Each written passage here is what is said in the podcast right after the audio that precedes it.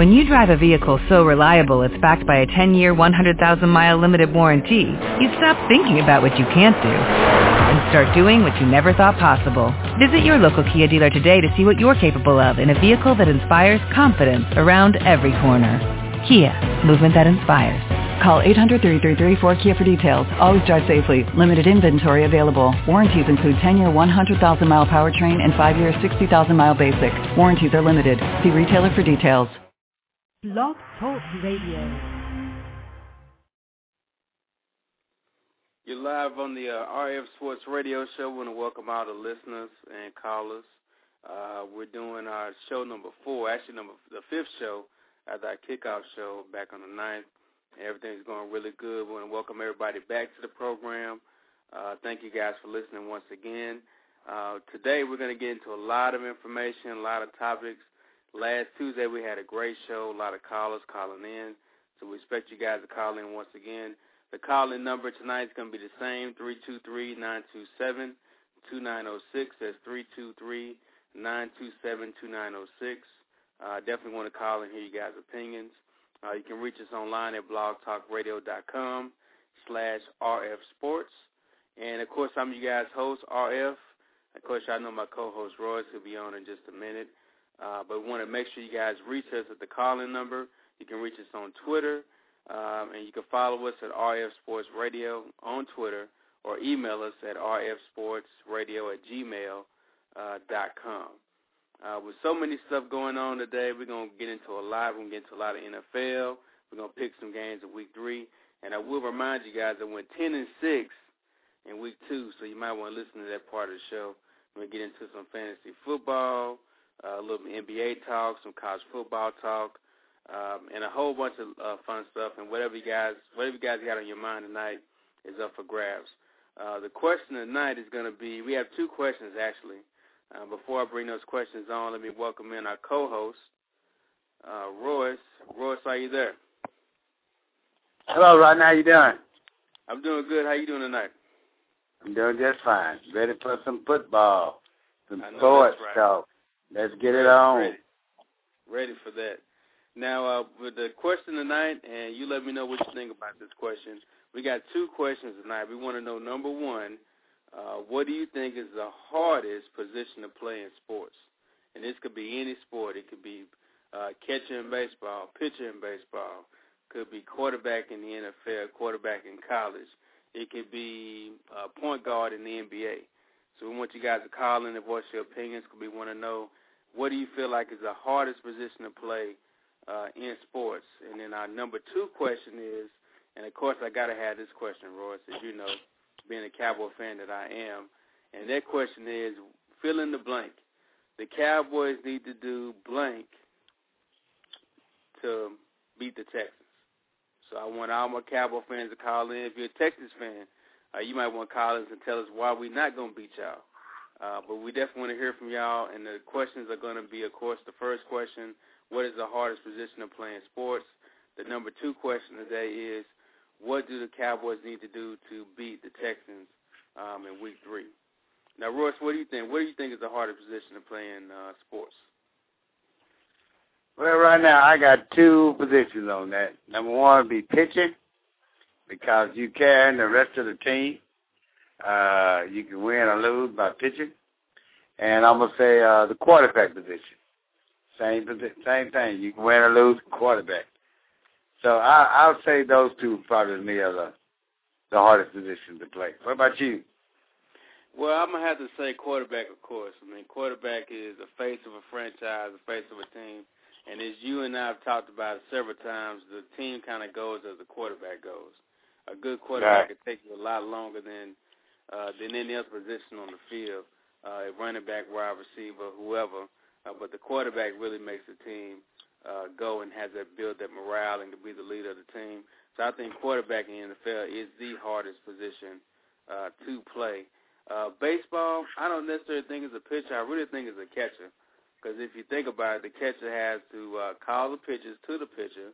He has to watch the entire infield, make sure no one's stealing, uh, make sure everyone's in position, and he's going to kind of be the quarterback out there uh, for the pitcher. I know the pitcher's got to throw the ball and do his thing, but that catcher's got to be the person that actually um, uh, calls the pitches and everything of that nature too. So that's why I think that definitely uh, the catcher's got one of the hardest jobs out there. So you didn't think about the catcher, did you? Yeah. Well, you know, you you can say the first baseman, uh, but I, I to me it's pitching because you can't win a championship without good pitching.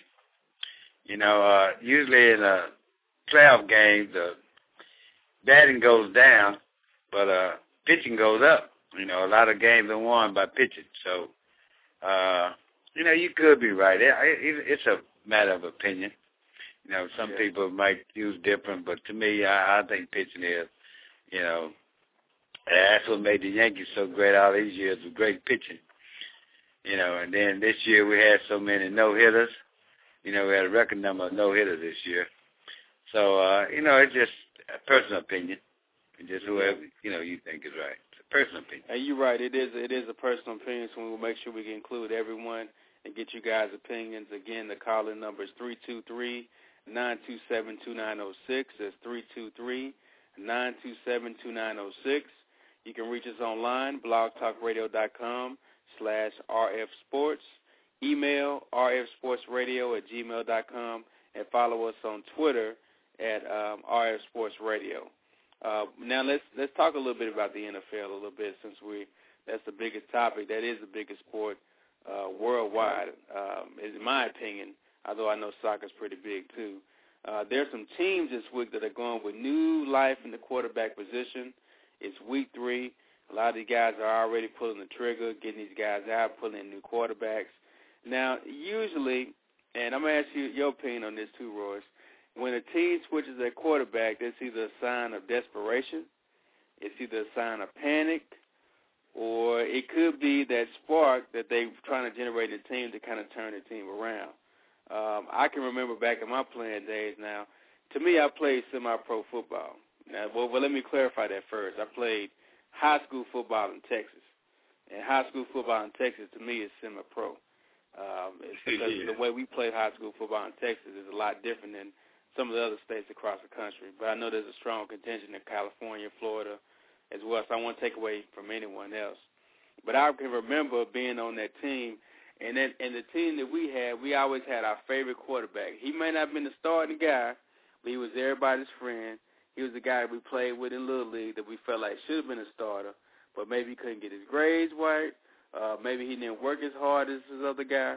So we had our favorite that we wanted in the quarterback position. And we always told the coach, put him in, put him in, put him in. And I remember when we made a quarterback change, the whole morale of the team was totally different. Uh, so a lot of times the quarterback change is something based on the players. It could be something that the coach sees or really brought on by the fans with the way the media and stuff is now with social networking, uh, people leaving comments on blogs. And don't get it twisted. These coaches read that information. These owners read that information. They do listen to Sports Center. They do uh, listen to talk radio. So they hear the contingent out there that says, hey, we want this guy, we want that guy. So we don't know if it's the owner's decision to try to put more butts in the seats.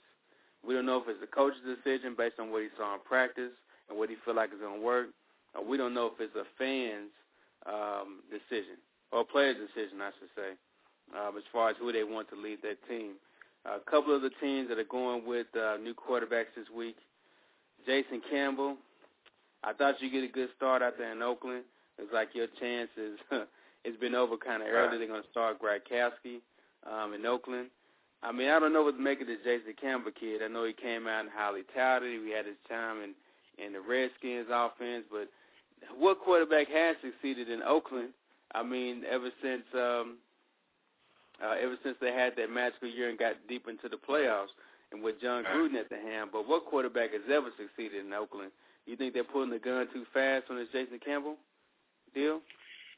Well, you know, Rodney, that's a good question you brought and good topic you brought up tonight because this is the first time I can remember in a long time that this early in the season where everybody's switching quarterbacks. What I think has happened now, these defenses have gotten so complicated and these schemes and these stunts have got so complicated that it's, you know, these quarterbacks can't grasp it, you know, hard enough. and these owners are getting desperate to beat these new defenses. So a quarterback could come out and have a really bad showing. It's not really a reflection of him, but it's how the defense plays nowadays. And I, I, I can't remember a, a time in NFL where quarterback change that came this early in the season. I think it started with Matt Leinart in Arizona. You know, I was surprised to see them let him go. But I also think that uh, I think it's because of the defenses nowadays. The reason why these quarterbacks are not having such success. You can look at Brett Favre. He's one of, the, you know, he even struggled. You know, and a lot of them struggle, a lot of them do. And these pocket quarterbacks are becoming a thing of the past. If you look at college sports, and even back out in high school, these quarterbacks are uh, part quarterback slash running backs. You know, and, and these defenses have gotten so now that you have to be mobile. You know, the days of pocket quarterbacks I think are over with.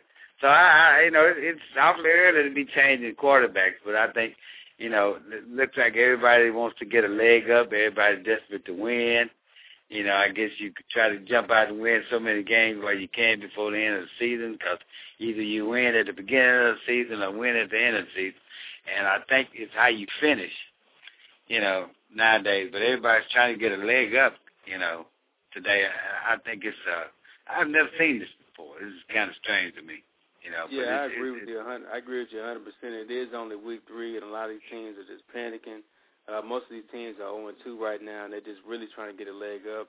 Another quarterback is going to be getting a start week three is uh, Jimmy Clausen, uh, the quarterback from Notre Dame. Uh, is going to be starting in uh, Carolina, and I think this is really a desperation move too. I think Matt Moore showed everyone a lot at the end of the season uh, last year, and I know Moore, Moore's kind of banged up and having some difficulty and everything, but I, I like Jimmy Clausen too, so I can't say I'm biased one way or the other because I like Clausen. I thought it was a good quarterback in Notre Dame. I thought they had a great offense. Um, he's had experience under Charlie Weis, uh, a proven NFL offensive guy, so he knows how to run a pro offense. I think that played a huge factor in him getting the start um, at Carolina. But I think that they inevitably they want Jimmy Clausen to be that guy. So, hey, why not start him now? Is way I look at that. We know if you look at the last three years in the draft, uh, most of the top ten picks have been quarterbacks. You know, and uh, that that says a lot too. It's time for these guys that's been there a year or two, uh, because the the greater quarterbacks you have now are getting older. Look at Brett Favre. You know, a lot of these guys are in their thirties. You know, and everybody's looking for that redemption, especially the teams that aren't winning now are looking for that savior to come in and be the guy he was in college. So I think it's you know they drafted a lot of quarterbacks, you know, in the top ten the last three years, and it's it's time for these guys to come in and produce. A lot of them have watched for a year, and then this year a lot of them are starting, which goes to show you the desperation that's going on in the NFL right now. You know what I mean? They want the same magic that they show that they had in college. You know, I think that's what they're looking for. Do you do you have it? You know, can you bring the spark the team needs? So you know, it's it's uh, it's different nowadays. I, but I, what do you think about the defenses? You know, when I stated about the defense, do you think that had it has anything to do with it?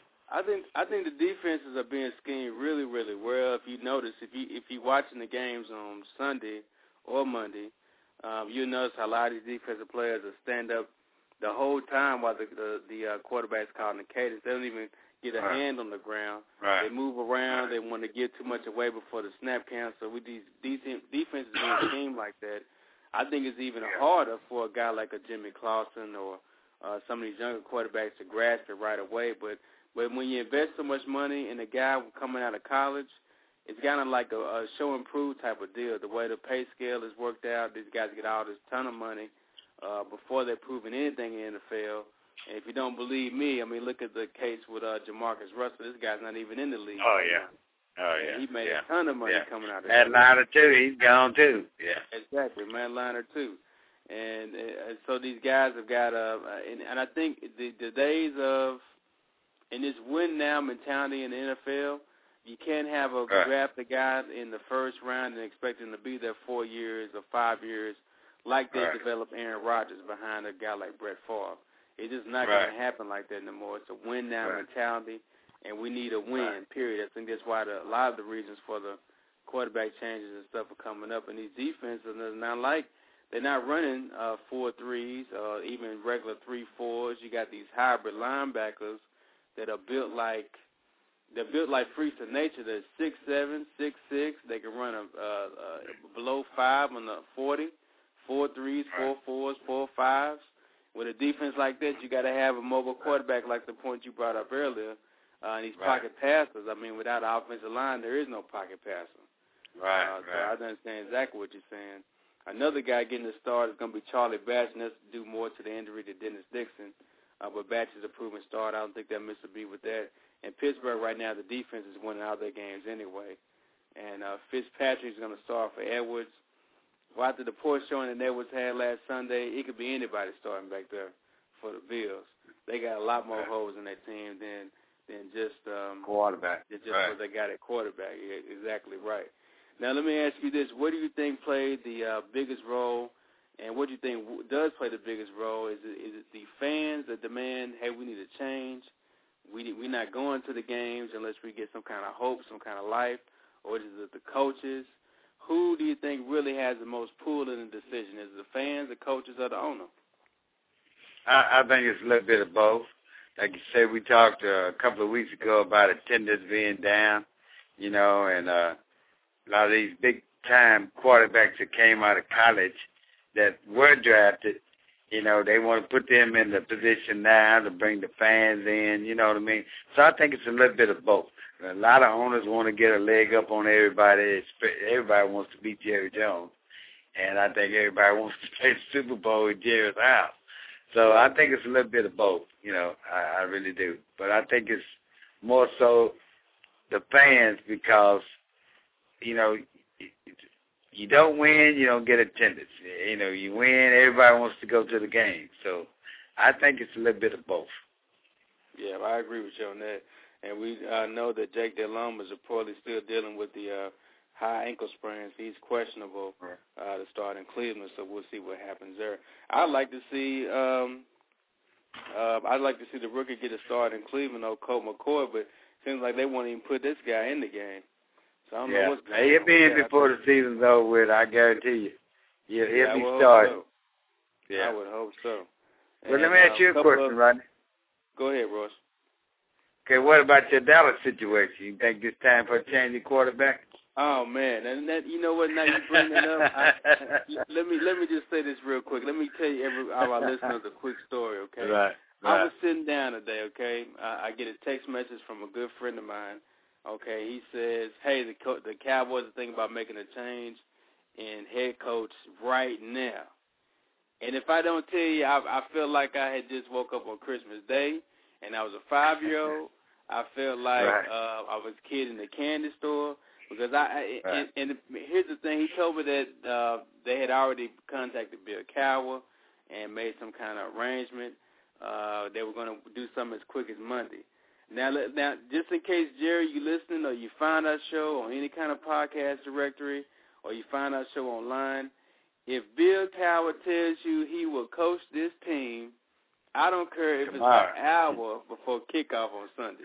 Okay, Right. fire away Phillips if Bill Cowher tells you he wants to coach this team, and not just Bill Yeah, Cowher, but if Tony if Tony Dungy tells you he wants to coach this team, Right, if Jon right. Gruden tells you he wants to coach this team, okay, Right. let the man go. I don't care if it's halftime and we're up by 30 points. Let this guy go. So, I, so when you bring that up, I had to tell that story because I, I I honestly thought we were going to have a, a killer show today and New- a new right. new uh, coach. The coming new coach. Yeah. I Well, let me ask you something right now. I saw I, I saw this rookie y'all had play in preseason. I can't think of his name. You Uh, talking they looked Stephen pretty McGee. good. Stephen McGee. Yeah. Out of Texas. Yeah. McGee, he looked mobile. He looks, he got a pretty strong arm. And I- if I'm not mistaken, I think he scored a couple of touchdowns, which y'all are not able to do uh, during preseason. So, do you think uh, it's time for a quarterback change in Dallas, or you think that's in the near what, I- I future? or think- you, I think he's a future. I mean, I, I like the fact that they did draft a quarterback a couple years ago in the draft. Although I think they still need to draft somebody else that could really be some competition for Romo because Kitna is not any competition to Romo. Right. Romo right. needs a fire lit up under him. They need to have some kind of uh, some guy that's waiting in the wings, some guy that the fans can get behind and say, "Hey, put this guy in." Because I think a quarterback should be able to play well under pressure, and I think there's uh, no pressure in your position. It's hard for you to perform day in and day out. Uh, but that's not just. So I don't think they need to change right now. Need Stephen McGee needs to grow. He could be just like Tony Romo was and sit in the wings for four years, and and finally get a chance to have his start and uh, show us something. Because if you remember when Romo came in, uh, we didn't. We he Romo was a third string guy too. Right. Uh, right. uh, we just saw him in preseason and figured, hey, if he, he can do it. If if the uh, Right. if uh, Bledsoe couldn't do it, we figured Romo could do it. And we didn't know until he got his chance and got in there. So I think he just need to kind of stay in the wings, learn the offense more, uh, and kind of watch some of the defense. And you never know, he might get his chance pretty quick. So we'll see what happens. But for right now, just get rid of the coach. That's all I want you to do, Jerry. Just Right. get rid of the coach and uh, light a fire up on these guys so we can get some stuff going. But I, I really thought we were going to have a killer show today with that when that text came across. But you know, if you notice, there's a lot of these backup quarterbacks were starting quarterbacks on other teams. I, I think there's a lot of them this year, you know, that are playing the backup roles that they used to have. That you know, they used to be the starting quarterback. So I don't know if that says not a lot of quarter, quarterbacks out there. Uh, these guys' times are up. Uh, it's time for a new generation. But uh, I can remember back in the 70s and 80s, you know, there were so many star quarterbacks in that day. You know, Steve Young, uh, Staubach, you had Warren Moon, you had Kurt Warner, you know what I mean? You had uh, uh, the guy in Houston, what was his name? Uh, McNair. You know, you had a lot of quarterbacks. Had a lot of time. I, you know, I see few star quarterbacks, but every, e- even the Matt Ryans and the guys in their sophomore year aren't winning like they did as freshman quarterbacks. You know, so Yeah. there's a lot of pressure. No Flacco, you have a lot of right, yeah. right. You have a lot of second year sophomore quarterbacks now that are not having that success that they had as freshman quarterbacks or just Well, starting except out. except Yeah. except for your guy, uh, Mr. Sanchez, who you who you think last Tuesday became a man. Became a man last week. if you think he became a man in that game. So yeah, I definitely understand what you're saying. Uh, and don't don't forget, guys, you can reach us here, and uh, the n- calling number again is three two three nine two seven two nine zero six. Um, you, this is the RF Sports Radio Show. I'm your host, RF. That's the co-host, Royce. And you can, of course, follow us on Twitter at RF Sports Radio or email us at rfsportsradio at gmail uh, dot com. So we got a lot more stuff to cover, of course, as you know, Royce. Uh, let's jump let's jump ships a little bit here and get a little bit of college football because the season has been pretty good in the college football world. A lot of debate, and of course, we'll get in more debate about that as the BCS uh, com- comes to a head when we get the BCS championship and everything towards the end of the season, the bowl season. But we'll go through a couple of quick uh, matchups real quick. And I think the headline game I know for me is going to be Saturday when the number one team in the nation, Alabama, uh, goes head to head with Arkansas. And I really want to see this game because I honestly don't think Alabama is going to go through the season without a loss. It is too hard to play in the SEC and not have a loss on your schedule. I mean, they're going to play up against some good teams, and they're going to get everyone's best shot. Anytime you're number one, you get the best shot from the You're number 100 guy. Yeah, you're going to be Right. a target. You're going to be a target. Uh, Ryan Mallett looks real good for Arkansas. I think they could really pull this game off. Uh, but we're going to see Mark Ingram is back. We talked about how well he did uh, when he came back on Saturday. And they're actually, um, I think they're going to be kicking off. I know the game comes on CBS, All right. and I want to say they're going to be kicking off at 3:30 uh, Eastern time, and they're actually at Arkansas. So this is a perfect opportunity for Arkansas to go ahead and give Alabama their first loss. The number two team, Ohio State's going up against Eastern Michigan. That should be a cakewalk. Uh, you got the uh, Austin Peay going up against number 11 Wisconsin. Wisconsin should win that game. Uh, number four TCU going up against SMU, uh, which is a battle between Dallas and Fort Worth if you really think about it.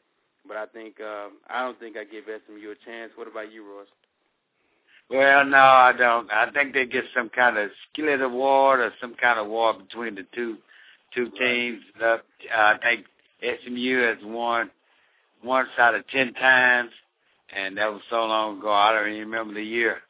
But uh they had, you know, the program has always struggled, so it's going to, you know, I don't even see them close against TCU. I don't see it at all. But you know what? Right now, I've gotten to the point. I've gotten to the point where I look forward to Saturday college game than I do Sunday when an NFL game. It's a lot more excitement on Saturday than it is on Sunday. Well, you know, it's, it's, it's a whole atmosphere. It's a whole knowing that they're playing the playoffs during the regular season because these teams – Right, One loss right. uh, can knock them out of contention for the national championship. Yes, So right, right. That drama Every game. really plays a huge factor on Saturday. And for those of you guys in the Dallas Fort Worth area that do listen uh, to us, that game is actually uh, tomorrow night in Dallas Right. uh, Right. at SMU. So that's a good game to go to, definitely, especially after you go to high school football uh, Friday. Maybe you want to check out some college football Friday night. So definitely check that check that out. I think their tickets actually still available. Uh, you got number 19 Miami playing Pittsburgh right now, and right now uh, Miami's walking all over Pittsburgh. It's 17 to three, 13 minutes left in the fourth quarter. Uh, Miami's still looking really good. Uh, the young quarterback's looking good as well. Uh, you got number 18 Iowa going against Ball State. They could go either way. It's, it's got to be a sleeper team, not one of these ranked teams off. The number 21 team, Michigan, with Denard Robertson, and we talked about him since the start of the show. He's leading the league in rushing as a quarterback, and uh, they're going up against Bowling Green. Uh, you got the number 25 team, Michigan State, facing Northern Colorado. Uh, we also have um, the number 17, Texas, playing UCLA, and UCLA is actually coming to Austin for that game. Uh, that should be a good game. This Uh, number a 16, um, yeah, that's going to be a good one. And number 16, Stanford at Notre Dame. This Notre Dame team has got to get a win somewhere. Although this Stanford Right. quarterback, they're talking about him in the Heisman contention now. So we're going to see what happens. They've lost too many close games. They got to win at least one, and they get a ranked team on their home field. So this could be that game that they really break out. Uh, you got number 23 Penn State taking on a Temple team. They're in Penn State. Uh, that should be a cakewalk for Penn State. Uh, number six Nebraska on taking on South Dakota State. Uh, number nine Florida's going up against Kentucky. Number 17 Auburn against number 12 South Carolina. Now this is a good SEC rivalry game uh, to kick Oh, off their. SEC schedule. Yeah, that's going to be a really good game there. And then of course Boise State, and we talked about this a little bit on Tuesday. The number three team Boise State going against number 24 Oregon State, and this is the last ranked team that they'll play on their schedule. And that's why everyone's Right. putting up so much big debate because if they win this game, they got a basic cakewalk uh, for the rest of the season. They could land them in the championship game. And I think I told you on Tuesday that Oregon State actually painted their field blue uh, for the players to practice on and get anticipation on campus for the game. Right. So that's going to be a good one. They one kicks off at uh, at seven o'clock on uh, ABC. So that'll be the premier game that night. You got number remember- Utah. Don't try to adjust your color just to feel right. It's just a field. Exactly. They got the yeah, don't try to adjust your color on your TV. it's a blue field. So yeah. remember that. Yeah. Right. And then you got the number 15 LSU Tigers. They're at home against the number 22 West Virginia. Uh, that game is actually going to be on both E ESPN2 and E ESPN3.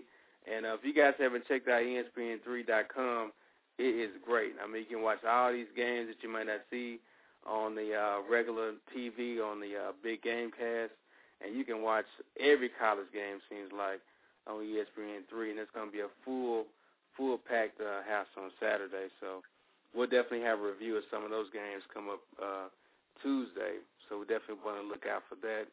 Uh, now, quickly, we're going to touch on a few other things. Number one is baseball race is heating up. Uh, the Yankees have, uh, I believe, a two-game lead over the Tampa Bay Rays, and the Go Rangers. yeah, go Rangers. The Rangers seem like to be the only team around here that's winning, so why wouldn't I talk about them? Uh, but the Rangers' magic, magic number now is four. They start a big, big, big series with the Oakland A's, the team in second place. Uh, they start that off tonight. It's going to kick off here in just a second. And now, now, Royce, let me ask you this: You've been a fan longer than me. You've been around. You've, you've seen the Rangers when they first started and and when they were first getting getting off the ground. I'm kind of late coming to the party on the Rangers. Now, if they get swept by these Oakland A's, we could be talking about something totally different on Tuesday. And now Right. I, I know stranger things have happened. Do you think they can win at least two games against the A's? Go ahead and clinch this thing, and we can get ready for playoff bas- playoff baseball. I think I think they're gonna split. I think they're gonna, all gonna win the division. It's been eleven long years, Rodney, and I think uh everybody in Dallas is not ready to jump the gun because we've been there before, or even you know the closest we've been. But I, I really do believe that they're gonna win the division. Yeah, I would hope so. I think it's I think it's inevitable. I just hope they at least win two games. But anything can happen.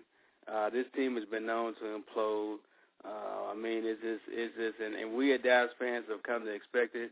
We watch all our teams look good and just fizzle out at the end, from the Cowboys to the Mavericks uh, to the Stars. So, so we're used to it in Dallas. That's for sure. You know, at least pitching tonight. Let's hope uh, he make a statement and go and bring this thing on home. You know, I know he's, you know, he's not gonna be here next year, but why not get a ring while you're here? Yeah, I agree with you on that. He, and for those who don't know, he made some questionable comments about him not wanting to be here. It's too hot here. Um, and there's been speculation and talk and the joke around uh, the media is that they've already got a jersey printed for this guy in New York uh, to be a Yan- Yankee next year. And I think he wants to be a Na- Yankee next year. Uh, but he is here. Why not win a ring while you're here? And I mean, Texas deserves a ring. I mean, come on now, the Rangers Oh yeah, deserve a ring. oh yeah. I think I think yeah, they deserve. a we, ring. we, we, we, never, we don't even have a World Series anything. you know, know, in Texas. So that would that that would really change the dynamic in Dallas. You know, because uh, like say, you do have uh, loyal Ranger fans that go win or lose. You know, every year, and we do fight this Texas Heat, which is probably the worst in Major League Baseball. But uh I tell you what, they will be the Cinderellas of the city with the Cowboys going down, the Mavericks not making any changes, and uh mediocre. But Dallas, uh, it, it really would change the dynamic of the city to have a champion back again. We so we got so spoiled with the Cowboys, you know, winning Super Bowls and having titles. Mhm. But uh it's time for the Mavericks and the Rangers to step it up too, you know. Right, right. I'm ready for that. And speaking of the Rangers, I don't know if you guys caught this, but there's an interesting piece on uh, Real Sports uh, with Bryant Gumbel, and talked a lot about Josh Hamilton. As we know, Josh is uh, coming back.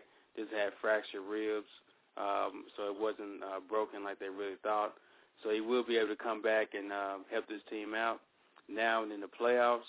And I, if those of you guys that don't know the uh, Josh Hamilton story, of course we know it here in town but he's come a long, long, long way. He started back in 2006 after being off uh, four years from uh, Major League Baseball, um, and he violated substance abuse policy.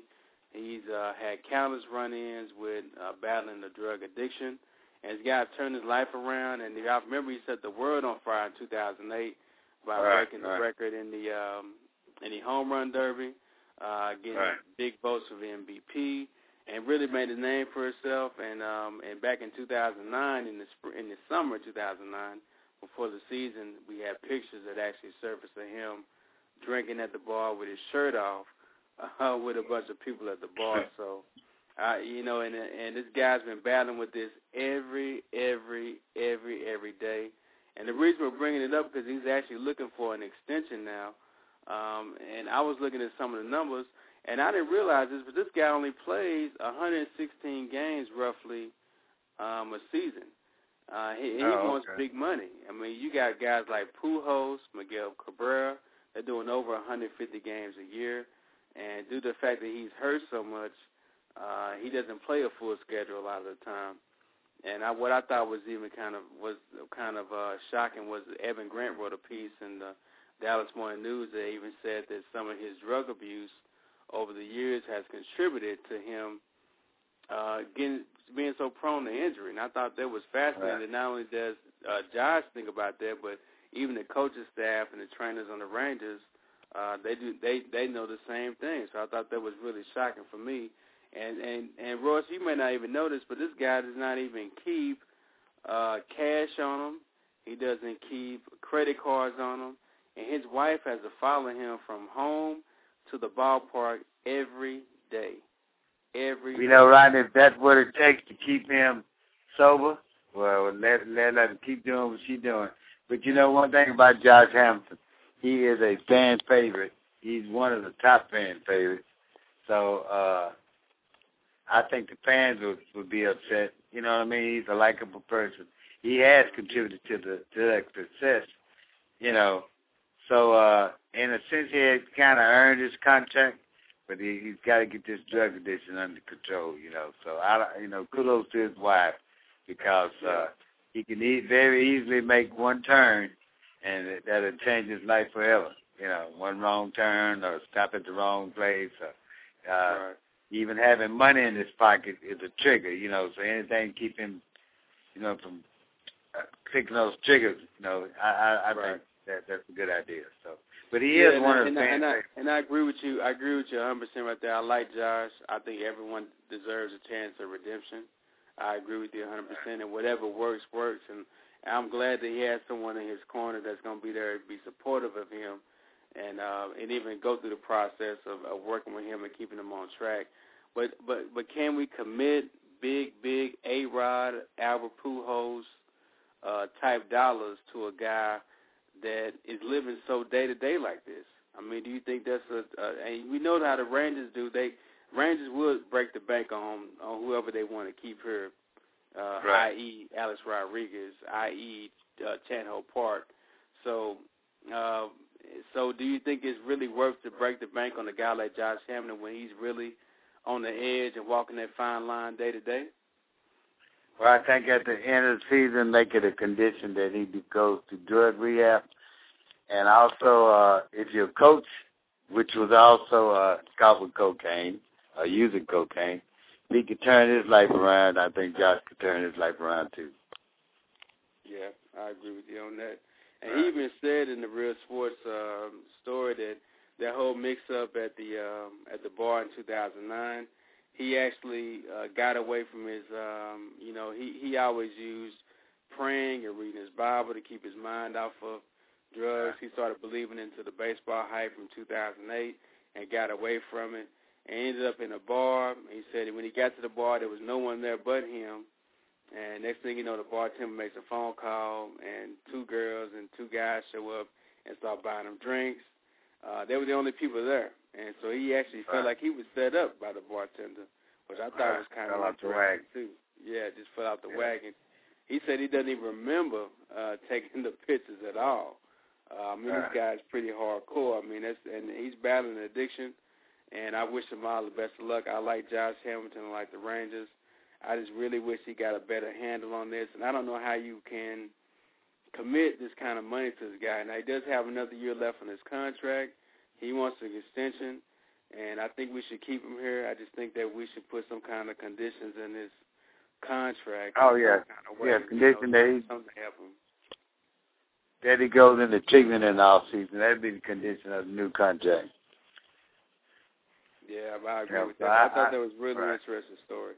Really interesting right. story. You know, Yes, you got baseball has been baseball has been uh given a bad label, you know, because of the drug use anyway. So uh I, I I like to see it resolved. You know what I mean? It's it's a it's a sticky situation. I like to see it them clean themselves up. You know what I mean? Monitor itself a little bit better. And I think they could eventually, you know, just like NFL, random drug testing and the works, you know, uh, like the NFL is doing a better job than the Major League Baseball, you know, Yeah. as far as cracking down on drug use. So Yeah. maybe they need to adopt that program. You know, what I mean, you won't see a lot of this in baseball. Yeah, I agree with that. But you guys definitely get a chance to check out that Real Sports piece. It's really, really intriguing. Or go on DallasNews.com and read uh, Evan Grant's article about it as well. But it's really, really a good read and uh, a good story, good a good redemption story for Josh, and uh, something that you know I applaud him 100%, you know, for the turnaround, and the changes he's done, because uh, now he's got an opportunity to really do a lot more for those that are struggling. They may not have the money or the support there uh, to really help him. So I hope he realizes that. And we keep him around as a Ranger, uh, especially a Ranger with a World Series ring. That'd be the best thing ever. So we'll we'll definitely see what happens on that end. Uh, we got a lot more. And I know we got some Ranger fans out there. I know oh, we got some Ranger fans out there want to get in on that. We do, and you guys can uh, give us a call. Again, the calling number three two three nine two seven two nine zero six. Uh, you can reach us at Twitter, RF Sports Radio, or email us at rfsportsradio at gmail.com. We still got a lot of stuff coming up on the schedule from the NFL. You guys can call in and weigh in on that. We do got a special guest coming on here in about uh, about 10 minutes or less. That's going to be going through some of the NFL uh, picks and stuff with us. Another Cowboy fan, so I don't know how you're going to feel about that, Roy. So we'll see we'll see how that goes. Uh, but we got uh, a lot of stuff planned on the show. This is a touch, and we're gonna get into some fantasy talk too, because I'm gonna let the listeners kind of help me put my fantasy team together, uh, because I need some help. I got beat by 40 points last Sunday, and I oh, still wow. scored 115 wow. points. So right. I need to do something. I'm going against a, a guy that hadn't lost yet, so we need to figure something out in this fantasy team. Uh, a couple of other uh, late breaking notes in the uh, world of sports. Uh, and we didn't talk about this on Tuesday, but we didn't get a chance to get to it. Tuesday was such a packed show. But um, for those that don't know, Reggie Bush is going to be out six weeks with a broken fibula, and I don't wow. know what that's going to do to that uh, that Saints offense. Although they got so many weapons, uh, but what do you think about that? You think the Saints are going to be able to keep rolling after that? Close, yeah, close I, I think 49ers. I think Sean Payton's going to come up with a scheme. Like I said, they do have a lot more weapons. Reggie Bush was part of that weapons crew. Uh, somebody's going to step up. I think they'll be all right. I, I really do. They they're going to miss the running game, you know, and uh, him coming out of the backfield. But I think uh, Payton's going to come up with a good scheme for to to, to kind of kind of that. So we yeah. we will see. We'll, we'll see. see. And you always you, you do have Drew Brees back there. So as long as you have Drew, Drew Brees, you got a chance. Uh, real quick, just to touch on a couple of uh, other things that are going on. We talked about the Michael Vick thing, him starting uh, for the um, uh, for the Eagles this week, and actually we talked about how Monday Kevin Kolb was a starter, and come Tuesday when we went live on the air, Mike Vick was a starter. And since then, just in the last uh, day, they've actually been getting offers from other teams uh, to get Kevin Kolb on a trade or however. I mean, I don't know. And Andy Reid was actually quoted saying uh, earlier today that he he feels like he has two quarterbacks on his team that could take the Eagles right. to the Super Bowl. I right. mean, that's that's a, that, but that's coach talk. I mean, what else is a coach supposed to say after he tells the head the starter that hey, you're not starting no more. we putting in Michael Vick. I mean, what right. do you think about this whole situation? You think that they're doing the right thing, or should they keep put Carl back in there? Well, they'd probably be better off keeping Kolb because if Vick goes down, then what do you do? Who, who's behind Kolb? I mean, who's the third string quarterback? So, right. uh, you never know, you know, uh, but you got to make a decision. It's back and forth, you know. Yeah, it doesn't work for the team chemistry. It doesn't work for the quarterback, you know, controversy. So you, you got to make a choice. And sometimes, uh, you know, Kolb had his shot you know. And I know he waited behind McNabb all these years to get his shot. But uh that that's that's football. You know, that's that's the way it works. That's football life. Yeah. You know. Yeah, you're exactly right. There's always somebody waiting in the wings to take your spot, younger and older. So that that's and football. Royce, I didn't know if you knew this, but uh you bring up an interesting point about keeping Kolb on the staff because Vick could easily get hurt. Now, I mean, right. I don't know if you knew this, but since 2005, Vick is actually number two quarterback with the most sacks after David Carr. Right, uh, right. This guy gets sacked a lot. He got sacked six times against the Detroit Lions on Sunday. Uh, so he right. takes a lot more sacks than people actually even right. think about. But that's that's because when he hits that three seconds on his clock, he's not throwing the ball away. He's trying to figure out what side of the field I need to get to. so right. I'm not I'm not right. really thinking about throwing the ball right now. Right, so right. right Trying to get out of that pass rush. Exactly. They got to keep Kolb on the on there and ready to go. a couple of other uh, quick sports stories, and we'll get into a little NBA talk once our special guest does join us here in a second. But uh, Don Nelson is out of a job. He's no longer the coach of the Warriors. Uh, so we're going to see what happened on the Warriors front. And uh, as you know, I don't really like Don Nelson. I don't like what he did to this team, and I don't like what his son is doing to the to the Mavericks right now. So, uh, right. so I don't know what Don Nelson is going to end up. He probably going to end up with a check from somebody else here pretty soon. And the uh, Phoenix Suns have extended um, Alvin Gentry's uh, contract through the 2012 and uh, 13 season too. Well, you know, Don Nelson's a dinosaur. Uh, he should have been out a long time ago. His, uh, you know, he did his thing with the Mavericks and he did his thing with Golden State. You know, he, he kind of turned it around, but his style of basketball, I didn't like his style when he was in Dallas.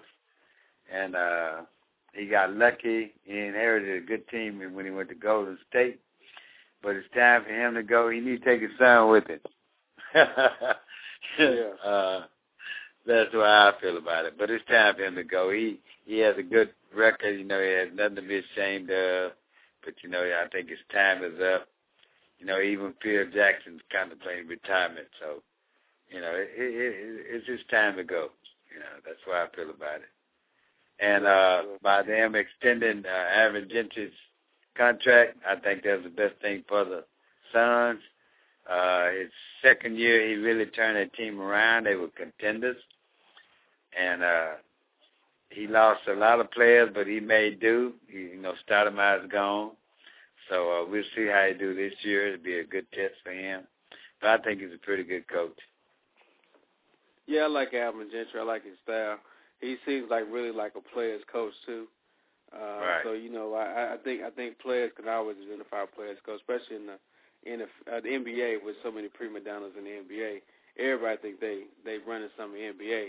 I mean, you got these guys on the bench with guarantee guaranteed contracts, so so you know how that goes. Uh, but again, we want to welcome uh, everyone listening to the show, whether you listen on the website or listening at uh, Blog Talk Radio. Again, our call-in number is 323-927-2906, 323-927-2906. And you can reach us at Twitter, RF Sports Radio, or uh, you can definitely reach us uh, on email at rsportsradio at gmail.com. Let's go ahead and bring on our real uh, special guest real quick and get into some more topics on the NFL. We also want to get into some picks for week three. Uh, so you guys definitely get a chance to get your pen and paper ready because you're gonna want to hear my picks. I am ten. I did go ten to six last week, Royce. I mean that's a winner, am I right? Yeah, but you you could have had a better record if you quit picking the Cowboys. Yeah, you're probably right. You're probably right about that. We're gonna get to some Cowboys and stuff too. Let's bring on our guest yeah. real quick.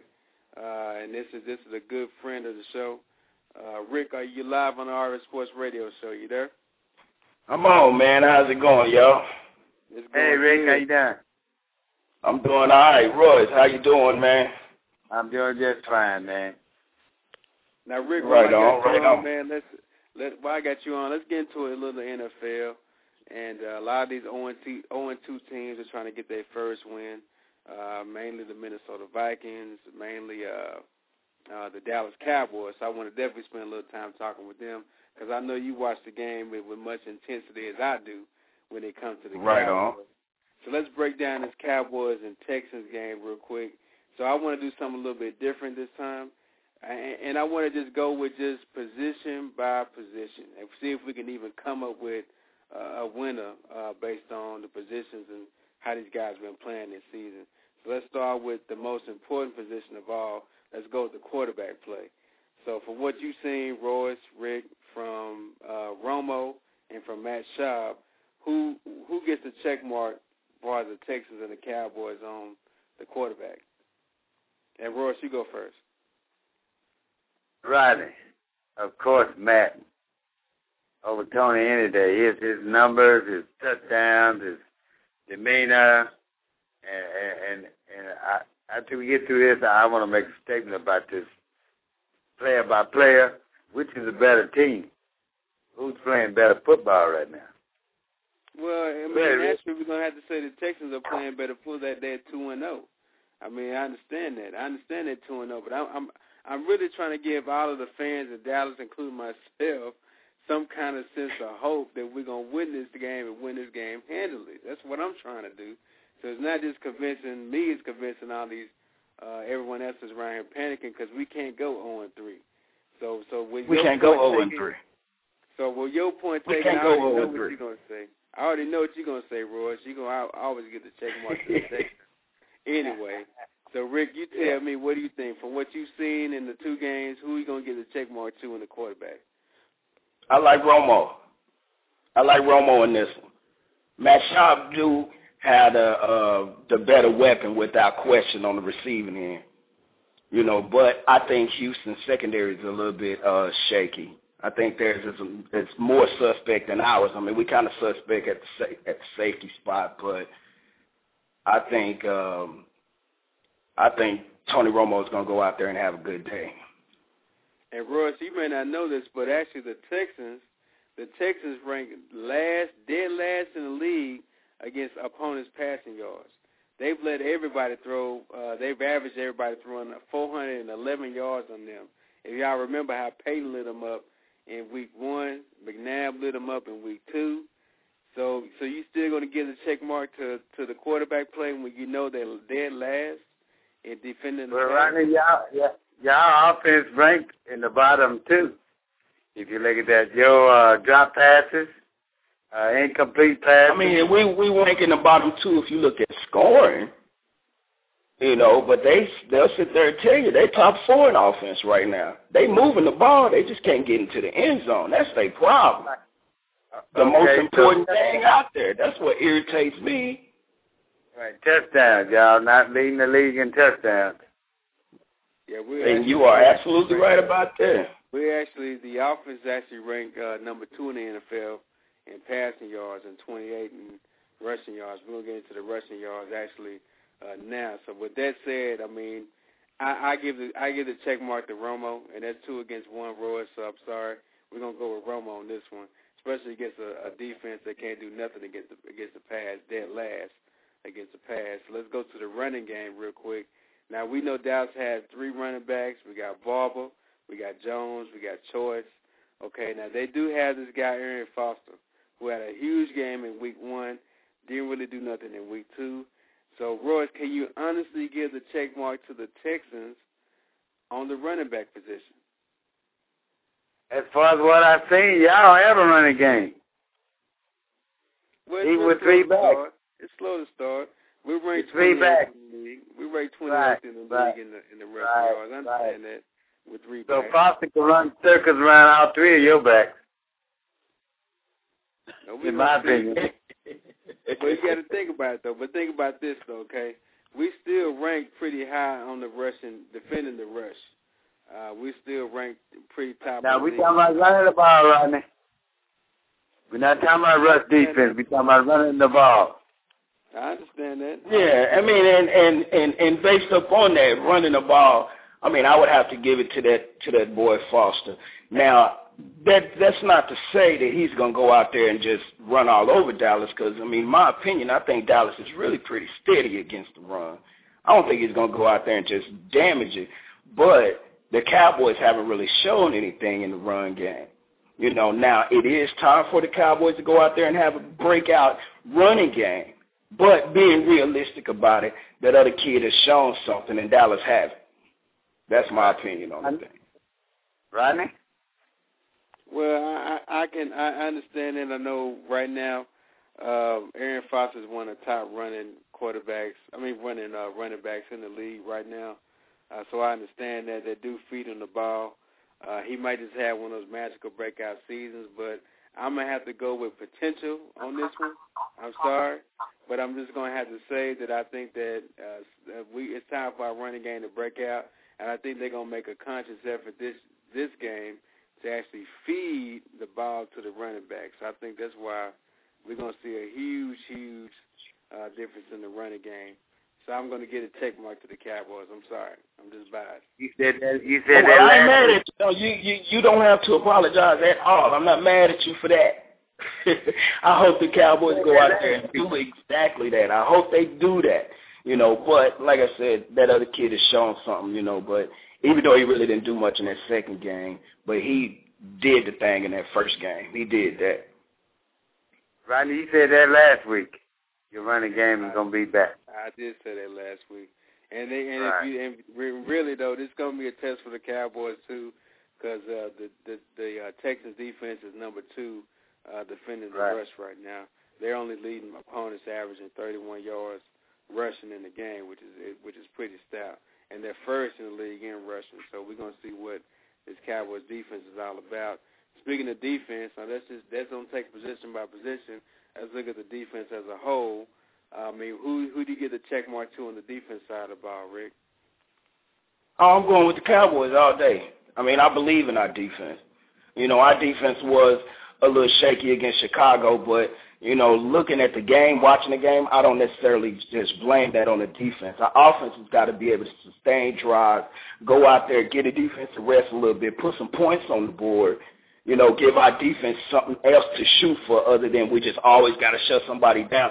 Let give our defense a chance to say, oh, okay, you know, we put up two or three touchdowns. All we got to do is hold them to 13 points. All we got to do is hold them to 14 points or something like that. I really do believe in our defense. Now, that's not to say that the Texans doesn't have a good defense because I think the Texans are okay, you know, but I have a lot of confidence in our defense. The Texans' weakness on defensive ball is the secondary, as you pointed out earlier. Being dead last against the pass, I mean, that's going to be the opportunity for the Cowboys right there. I mean, they do defend the rush really well. They got some real good players on that front four uh, with Mario Williams and uh, the younger uh, young guy Okoye. So they got some players on that uh, front four that can really stop the run. But I think just with their def- with their secondary hurting them so bad, it's hard to get them to check mark on the defensive side of the ball. Now, Royce, I know what you're gonna say, so why don't you go ahead and say what you're gonna say? Well, right now I got a Yeah, surprise please. for you. y'all. Y'all gave over 20 points to Jay Cutler and the Chicago Bears, which we all know is a mediocre offense. So against a high-powered offense like Houston, Mike Jenkins is hurt, do you actually think they're not going to score, put up Now, points Jenkins against your defense? Y'all gave up gonna over 20 Jenkins points to Jay. Cutler. Mr. Interception. Y'all gave up over 20 points to Jay Cutler and a mediocre Chicago team. Right, but two All right. of those touchdowns, two of those touchdowns was already on our side of the field. He didn't have to do nothing but make two passes. I mean, our offense has got to do better than that. And that other one, uh, uh, Wade Phillips or uh, uh, Cornelius or whoever it was that made the call to kick that short ball, they shouldn't have done that. They didn't do nothing but give them the opportunity to get in there real quick. Yeah, Well, you know what, Rick? That you're absolutely right, but that's how the game went. And I saw Jay Cutler light y'all up with no interceptions. How many uh, interceptions does the y'all defense have? Oh, our defense doesn't have any right now. We don't have any turnovers right now. Our defense Okay, needs to do better on that. I thought Our I defense need to do better that way. We need we need to we need to get better. We need to go out there and get some turnovers. But everybody know how the Cowboys are. I mean, it's a bend but don't break type of defense. People do get to move the ball up and down a little bit sometimes. You know, if they catch us in the passing, because our run is pretty stout. But they usually get down there and end up with a field goal or something like that. You know, I I, I blame I blame the offense a whole lot more than I blame the defense on that. My nod is to Houston. Okay. Well, you Oh, without question, we, we already know you gonna say that. on that one. Okay, let's move a little bit to uh, off the well on the field, but not in the field of play. Let's look at the coaches. I mean, you got Wade Phillips, this guy's been uh, grew up, uh, had a dad that was a coach, grew up, and we know what kind of calls he's been making this season. And you look at a guy uh, being the the Texans coach, um, uh, Kubiak, and what he's been able to do to turn them around. And I, and and this gonna be. I know my my followers and my fans out there ain't gonna like this, but I gotta give the check mark to the Texans on this one because I have not been pleased with what Wade Phillips has been doing. He hasn't motivated this team to get a win yet, and this other guy's actually got the Texans beating um, a team that they haven't beaten, and that's the uh, Indianapolis Colts. They come from behind from 17 down to beat the Redskins in a tight game in overtime. He makes an excellent decision to call for the timeout uh, to ice the kicker after the kicker made the field goal. On that on that timeout and missed it after that, I've got to give the check mark to the Texans for the as far as the coaching goes. Ronnie, you also forgetting the fact that they do have Andre Johnson, and their receiving corps is outstanding. Uh, even the coach couldn't shut them down.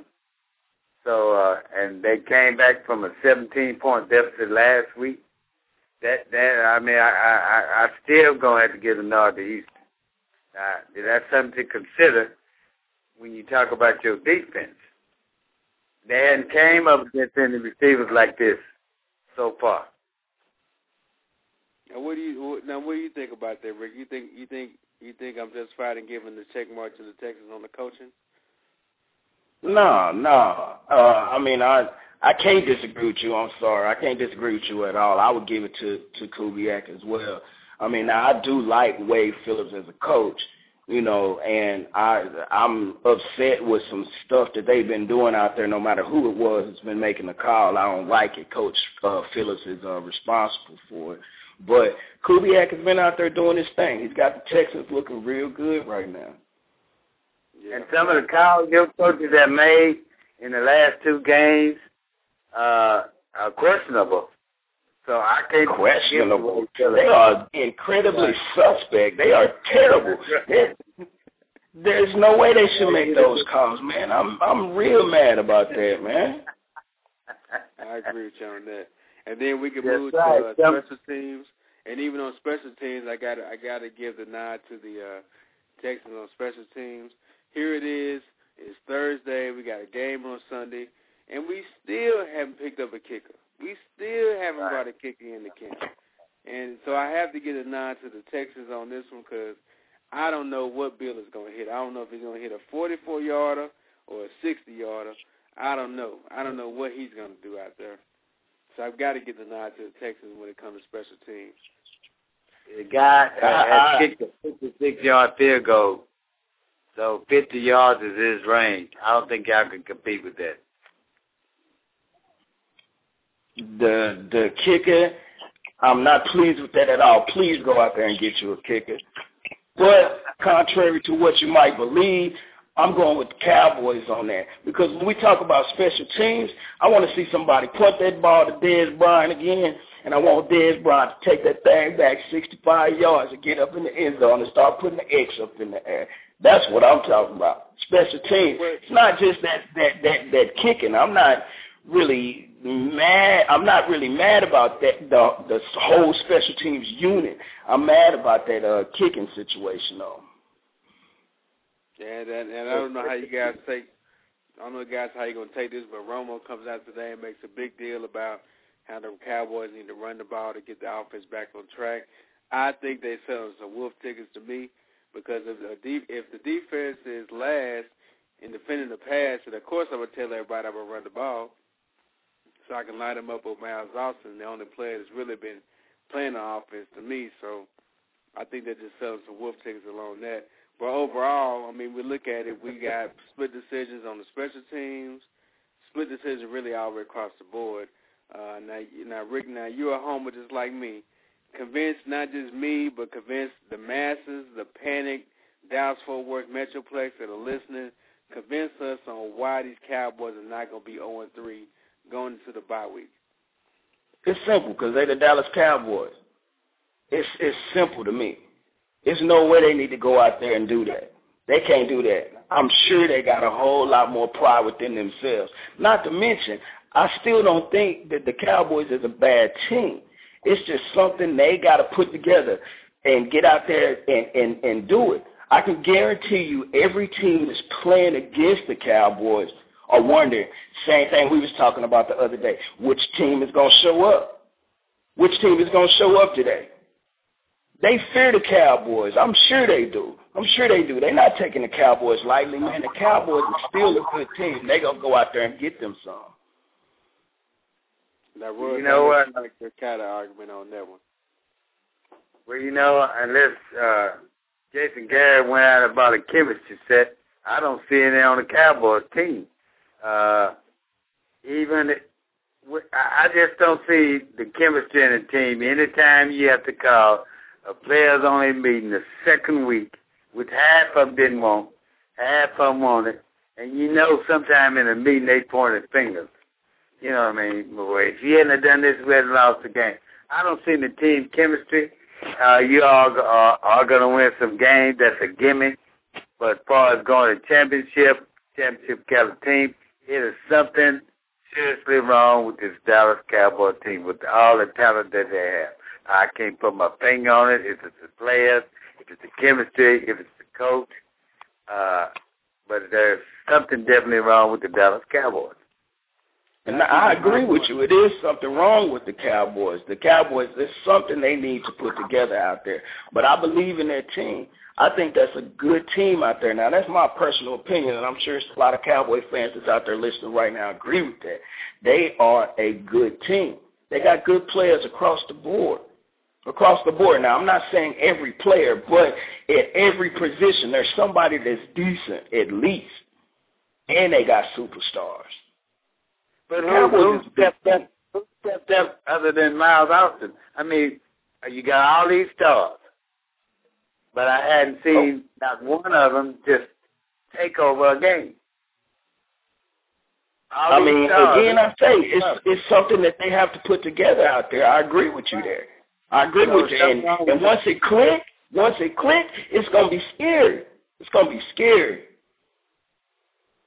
Yeah, I would hope so too. Now, my opinion is, I think, I think, I think that I think we win this game. I said it last Tuesday. I told y'all to take it to the bank. We win this game because we're not gonna go 0 and 3. If y'all remember last season, uh, how the we were winning games and that was a big difference, but the offense was struggling, couldn't get back on track, and then we all of a sudden we we learned who Miles Austin really was. He was a spark plug on the team in the Kansas City game and turn the whole offense around. And I think we saw that spark plug last Sunday in Dez Bryant. Okay, I think this guy could have the impact that Miles Austin had for the team last season. Getting not only the special teams going, but get the offense back on track, be an electric player out there. And all they got to do is do what they know how to do, and is play football. That's it. They have a, to me, they have a better team. Period. Because they got, they have better players. They just need they have a good scheme as put in place. They got the right players that pull off the right kind of plays. They just need to play. They're putting too much pressure on themselves. They need to just calm down and get out there like they on pop one on on a Saturday, and get out there and play some football and, and, and do what they know how to do. And I think this Cowboys team can still turn everything around. They can still make it to the Super Bowl and be one of the first the first team to ever play a home Super Bowl game. And I think this is not over. I think they're going to show everybody in week three who they really are, and they're going to spend the whole bye week uh, preparing themselves for what they need to do for the rest of the season. That's that's my opinion. I think I think that's what's really going to happen come Sunday. And I don't disagree. Yeah, let me tell you my opinion on that. Uh, I think you said that for the last two weeks. Uh, it seemed like the same old song. the same old song. Uh, you said this team wouldn't go 0 and 2, but they are. So what makes you think they can't go 0 and 3, which they very well might? Because I think they win this game. I think this is their statement game. I think this is their statement game. Period. And I think they should. They. I think they would have won that game on Saturday if it wasn't a few mistakes here and there, a few bad stuff going their way. Uh, but I think they're going to pull it together. This offensive line has had a chance to play together in jail. They're going to be better. I think uh, they, they're going to try to force the ball and get some running game going.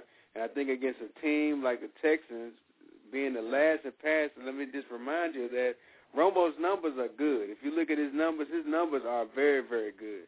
The offense is very, very good. They just haven't had a chance to put everything together. It's always somebody getting ripped, is somebody not catching the pass? Is somebody letting the ball bounce off them for the interception? Bad field position. But make make no mistake about it, Romo did not have a good game last game. He did right. put up some numbers, but he didn't have a good game. I mean, he was he was off. He was off out there. Romo could have played a whole lot better, but we've seen Romo play better. And this the secondaries we're getting ready to go against the suspect. Romo's gonna go out there and have a good game. He gonna have a good game. I think so too. So, so Russ, I want to be sitting next to you when this game come on. I just, that's all I want well, to do. I want to sit next to you when this game come on. I wouldn't miss. I hope me and you and Rick can watch the game together because I would love to say I told you so. And then, just like you all have said, and week after week, what Cowboy team gonna show up? And y'all hadn't played a good team yet. You played Washington, you played Chicago. What's gonna happen when you come up against a good team? Well, we're gonna find out on Sunday. Then that game, that's an early game. That game kicks off at uh at 12 o'clock on Fox. It's an early game. It's in Houston. It should be a really, really loud crowd. The Cowboys on the road, but I think they're gonna really show and prove and do what they got to do this Sunday. So we're gonna look forward to that, and I hope I hope Tuesday is gonna be our victory show, and we're gonna be one and one and three, or one and two, and go and get ready to get into this uh, playoff mode into the into the bye week. Minnesota's got a bye week next week too, and we'll go through a couple of games in the NFL. Rick, if you got some time, I want to get your opinion on some of the NFL games because I don't know if you've been listening to the show, but I, I did go ten and six last week. As far as I'm concerned, yeah, I, I, I heard you. I heard you. I heard okay, you. I don't even remember the winning record. well, mark, mark, mark mine, mark mine down too. I don't have a pencil with me right now. Yeah, I'm mark I think I went thirteen three. I'm gonna mark yours down too, Roy, so we can we can compare everything right. next week. Uh, and again, you guys can chime in. You can put in put your feedback in, whether it's Cowboys, Rangers, uh, whatever story that's on your mind, especially going into uh, the weekend coming up. And the calling number again is three two three nine two seven two nine zero six. You can reach us at Twitter at RS Sports Radio or by email at rsportsradio at gmail dot com. So let's pull up a schedule real quick, and we'll go starting with some of the early games, moving to the late games. Uh, we got Tennessee going to New York to face the Giants. Giants are coming off a loss in the Manning Bowl. Didn't look real good. You got players like Brandon Jacobs throwing a helmet to the crowd. Uh, but Tennessee's coming off a loss, too, where they didn't even score a touchdown. They benched Vince Young uh, in the game to bring in Kerry Collins. Uh, they got beat by defense for the Pittsburgh Steelers. So who who bounces back in this game out of Tennessee and New York? Uh, who do you think Roy's going to bounce back in this game? Well, you know, Jeff Fisher is a fighter, but Tom Coughlin has, in the last couple of years, has been a motivator. I'm going to get a nod to the New York Giants. Uh, Eli had a bad week against his brother, but they still a pretty good explosive team. They put up a, a, over 30 points. I'm gonna, I'm going to go with uh, Giants. You're going with the Giants. I'm going to write you down for the Giants. And Rick, who you like in this game, Tennessee and New York? Uh, put me down for the Giants too. I mean, I, I think the Giants will win that game, but it's pretty much because of the fact that they playing at home. I don't think the Giants are just a real good team, but uh, Tennessee is just not looking real good right now. Um, Vince Young's got to do better. Vince Young's got to do better out there. Yeah.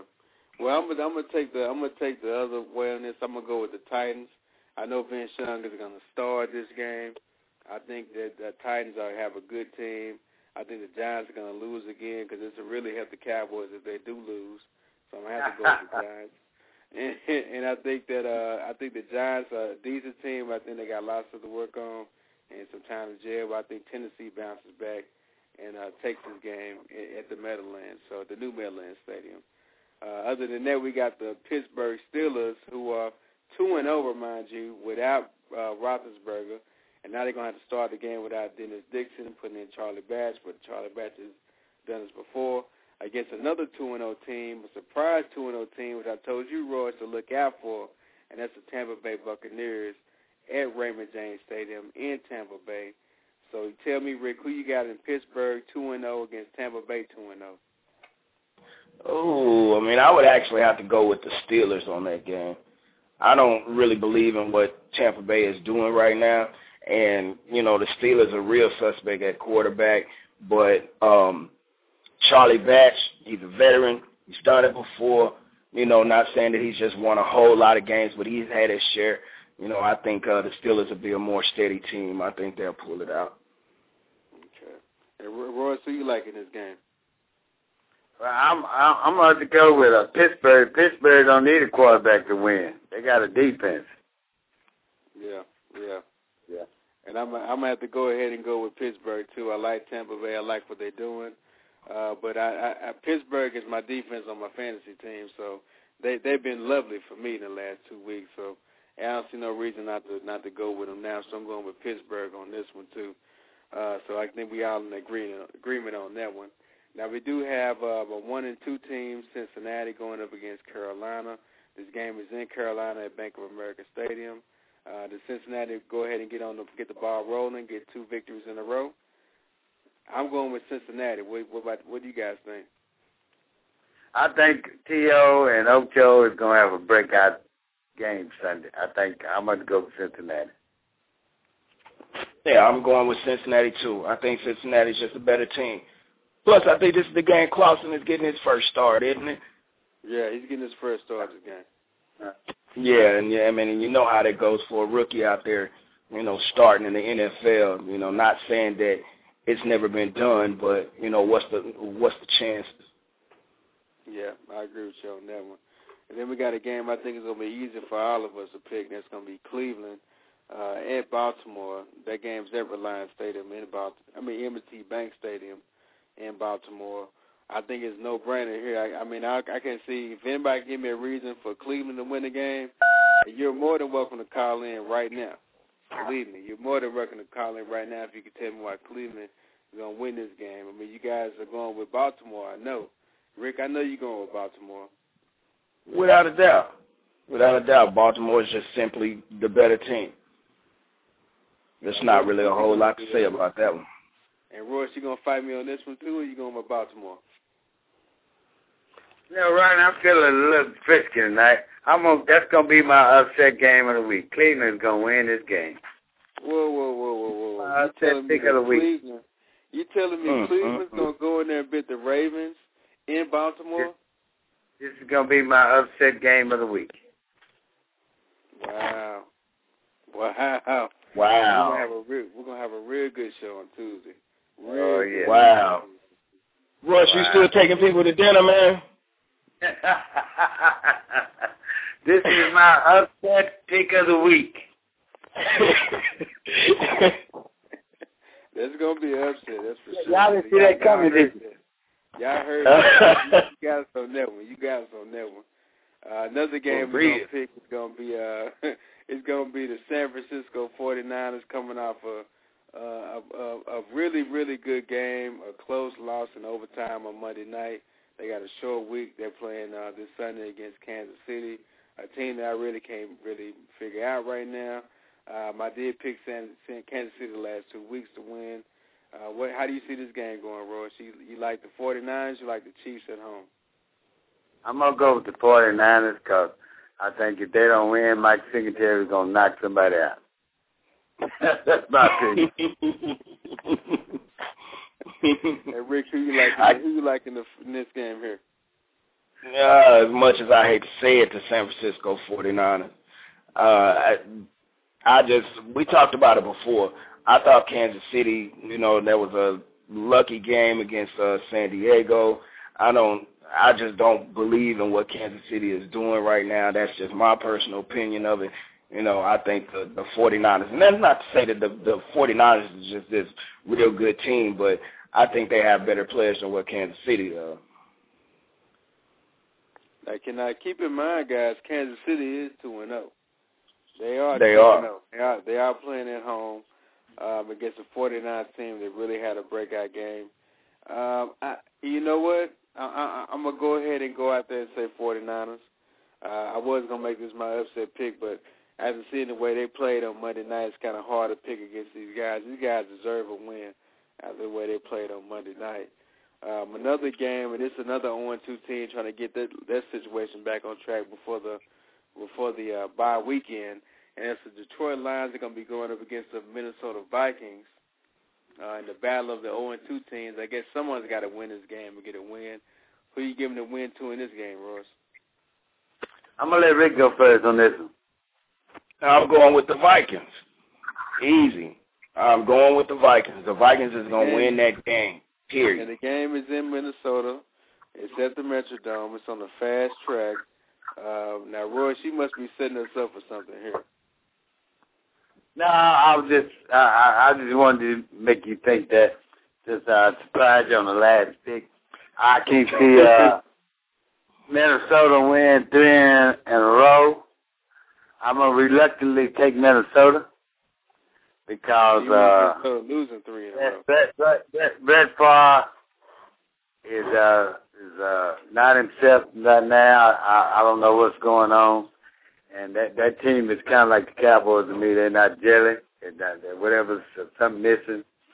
And uh, if Brett Favre goes out the game, uh, possibility could be upset. And let's keep in mind this is uh, this is a divisional game for Minnesota and Detroit, and Detroit's playing again without Matt Stafford, who's not to play this game either. So I, I think I got to give the win to the to the Vikings to get that shit back back selling again.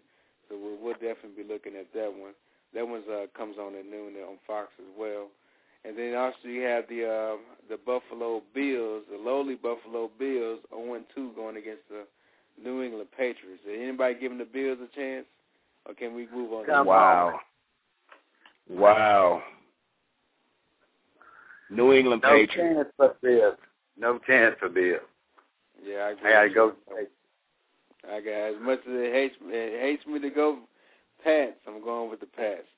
And then you right. have uh, the Atlanta Falcons, and this is going to be a really really good game.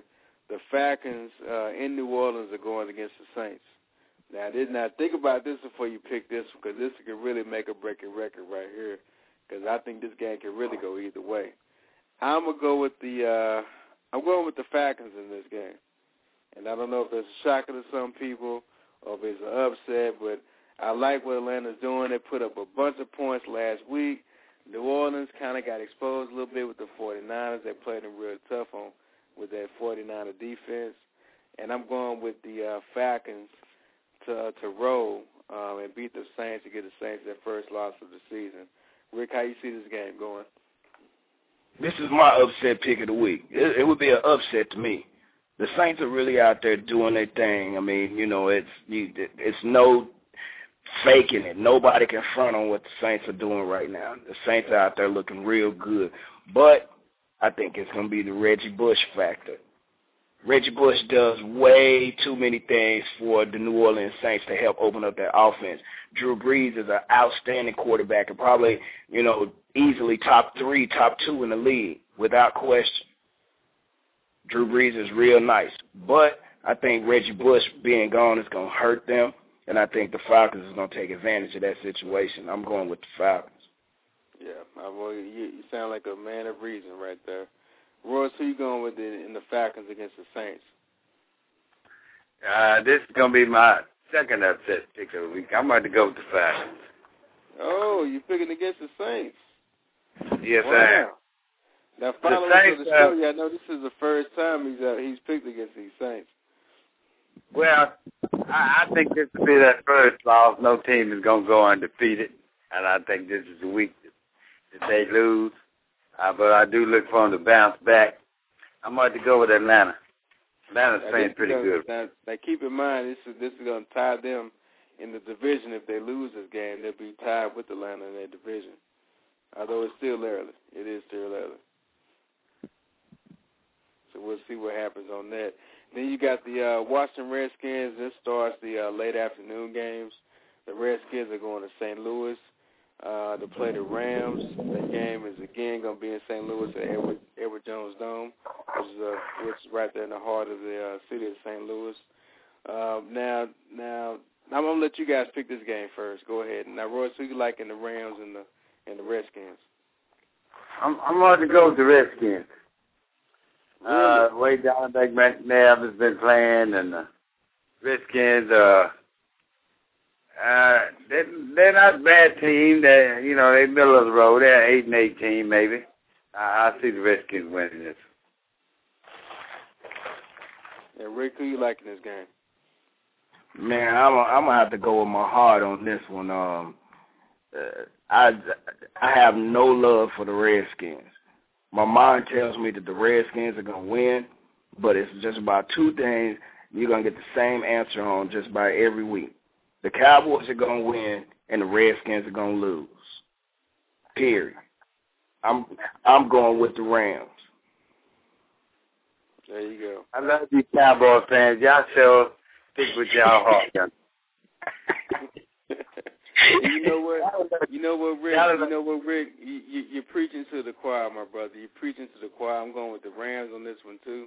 I even picked the Rams to win last week. I thought they would have a chance last week, but they got to get a win. I want Bradford to go ahead and get his one, get his W on the board. And and, and above all, I got Steven Jackson, my fantasy team. He got to do something. He got to show me something. So I'm going with the Rams on this one. Well, you got to remember, Rodney, this is not the same Washington Redskins. You got Mike Shanahan up there. I am going with the Rams. The Redskins get nothing. One. That always two against one. I'm going Rams on that one. now here's another uh, Cowboys divisional opponent. We got the Philadelphia Eagles taking a trip out to Florida to play the Jacksonville Jaguars. Uh, actually, David Garrard got pulled last game, but had to go back in the game uh, when the when the uh, guy got hurt, so he had to go back in the game. So he will be starting uh, in Jacksonville this week, and that's at Everbank Field. Um, I don't. I, I think the Vic show keeps rolling. I like Vic. I like the way he's doing with the offense. I'm glad he's getting his chance to really show everybody what he can do. And I think Vic has a, a breakout, huge, huge game against Jacksonville on Sunday. So I'm going with the uh, Eagles on this one. Rick, who you like in this game? Uh, yeah, man. As much as I hate to say it, I'm I'm gonna have to go with the Eagles. I don't like the Eagles at all, but it's not as much hate for them as it is the Redskins. Um, plus, I got a lot of love for Michael Vick. I hate the way they did that boy, but with them dogs, you know, I thought the boy did make a mistake out there, but I don't think they should have crucified that boy like that. You know, I'm happy to see he's out there doing his thing, and he's starting to look like the the the Michael Vick of old. He needs to go out there and keep that up. I'm going with the Eagles. And Roy, see you liking the uh, Eagles are going out to Jacksonville to play the Jaguars. Of course, I'm about to go to the Eagles, so they have a better record than the Cowboys. okay. Man, that's hater talk, man. That's hater talk. Man. Hater talk. I'm messing with y'all tonight. And then we got the uh, Oakland Raiders, and who knows who's going to play quarterback for the Oakland Raiders this game. They're going against another team that who knows is going to play quarterback for them, and that's the Arizona Cardinals. Now, this is at the University of Phoenix Stadium in Arizona. Who you guys gonna get this game to? Now, this is a coin flip for me. So you, you guys let me know who you picking on this game, Roy. You like the Raiders or the Cardinals? I say the Raiders win that first game. You think they're going to Arizona and finally pull out a win on the road? Finally pull out that first win. Yes, I do. That's my third upset pick of the week. that ain't the upset right there. That's that's a coin flip game right there. Rick, who you like on the Yeah. Raiders against the uh, Cardinals? I agree with that last statement. That's my coin flip game of the week. You know, but uh since Arizona's playing at home and Oakland is just the worst team I've ever seen, um, I think that uh Arizona's gonna pull that one out. Yeah, yeah, I agree with you on that. And these are both 0 2 teams. Um, if I'm not mistaken, they're both 0 2 teams, so someone's got to win this game, I guess. Somebody I'm got gonna to give it to the I'm gonna give it to the Cardinals real. too at home. Yeah, I I'm hope gonna give it to the Oakland, you know, pull it out. I mean, I I don't, you know, I've I've always kind of liked the Raiders, you know, just because that's it's classic football. The Oakland Raiders, I you know, I hope they're able to get out of this little rut that they in. Um, Well, go with me, Rick. A wild pick. Go with me on that. Go with me on the Raiders. Come on, let's have two Nah, against one. okay, I mean, okay, we can do the Raiders then. It's a All coin right. flip game for me. It's a Two coin flip one. game. I think I think both of them terrible, but I give you that one. I don't mind. And that's, it. and that's I, I I I do need to be corrected because the, the Arizona Cardinals did beat the Rams earlier in, in the season, uh, actually week one, so they do got a win up under their belt. So uh, I'm still sticking with the Cardinals on this one though, although they got trounced by Atlanta 41 to seven last week. So Maybe this Oh, will be wow. my upset pick right here. We'll see what happens. And then you have, That's um, yeah, and then you have um, also in the late games you got the San Diego Chargers, who we just found out today that Ryan Mathews they thought were going to play is not going to play um, in this game. They're going against the Seattle team that really disappointed me last week. This is one of the six games I lost is, is picking Seattle last week to win. So who you like in this game for the Chargers going up to uh, Seattle to play the Seahawks? Rick, who you like this one? Uh, I'm going with the Chargers. I think the Chargers are just a, a, a better team than the Seahawks. You know, period. The Seahawks, I mean, they got a, a new coach coming in, Pete Carroll. He's got to get in and get his feet wet a little bit. I don't think he's, you know, quite there yet. He's done it before and didn't really do a real good job when he when he did it with the Patriots. You know, so you know, I'm gonna, I'm gonna have to go with the Chargers on this one. Royce, who you like in this game? Well, I like Pier River, but at the same time, San Diego's hurting on the uh, receiving end. They still haven't contact with that old boy. Uh, but I'm going to go with San Diego. Huh? He's not, He he might not even play this season with Vincent Jackson. Right. They can still right. trade him. So, Trade him Right. yet. so they, they, they're struggling a little bit, but, but I, I, I, I'm going to still have to give a nod to San Diego. You got Philip Rivers, you got a 10. Yeah, yeah. I'm going with San Diego in this game too. I think the Chargers will definitely pull it out. I think they'll roll against the Seahawks uh, without a problem. I think it, there'll be no problem at all, even in even in Seattle. I know Pete Carroll tries to pull this college atmosphere around, and they did have a big game week one, and that was at home too. So this could be a this could be a shocker for all of us, really, if Seattle does what they did in week one. So we never Right. know what can happen. I mean, San Diego's lost on the road already uh, to the Kansas City Chiefs, so this could be a coin flip game either way, depending on uh, who you think is going to win this one. And then you got the uh, Colts. Uh, they're going to continue to um, keep their ball rolling on the road. They're going to uh, Denver in the Invesco Field at Mile High to play the Broncos. Uh, Denver's coming off a huge win last week. Colts are coming off a huge win last week. Uh, who do you guys like in this game? Rick, who you like in this game? I'm going with the coach, Peyton Manning, the best quarterback in the league, hands down. That's my opinion. I don't care what nobody else say about that. Peyton Manning is the one. Peyton Manning is that dude out there. Yeah, I agree. I, now I agree with you on that, and we can.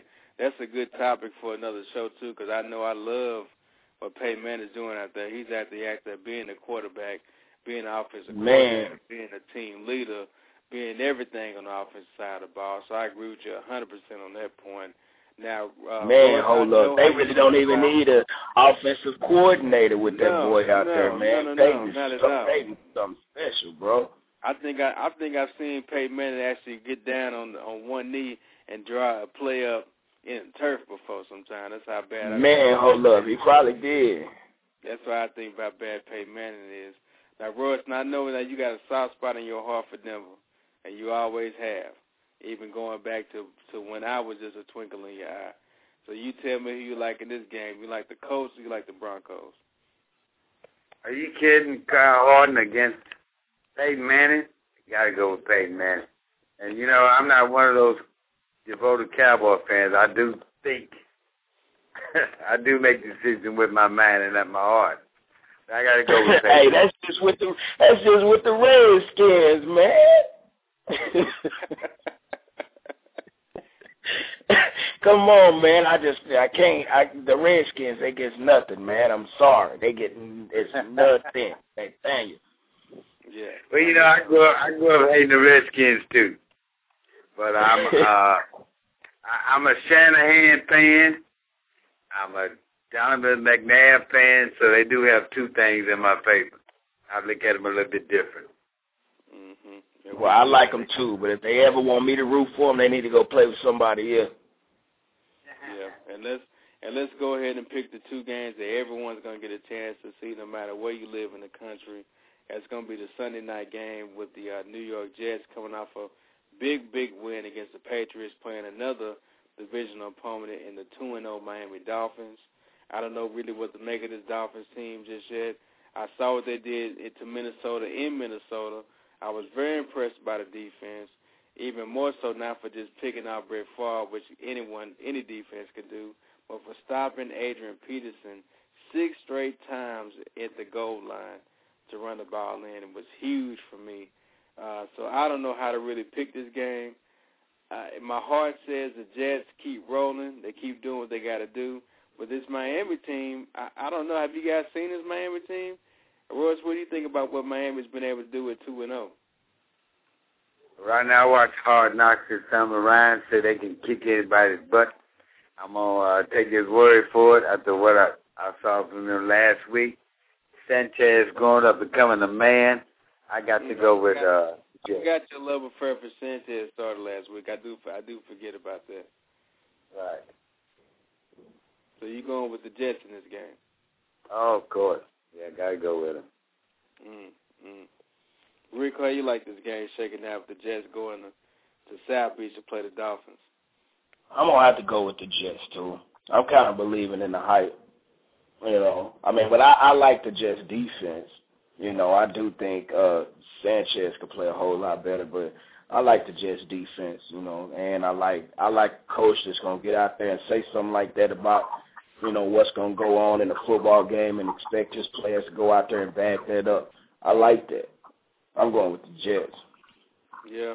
I'm gonna pick the Jets right here too. Now I had a hard time picking the Jets, and I'll tell you why. Because this Miami team, if y'all remember what they did last season, uh, even um, even the year before that when they actually, or was it last year they actually won the division.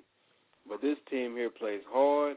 They pull out every trick in the book, um, and and I know they're gonna do the same thing against the Jets and in Miami, especially being at a home field.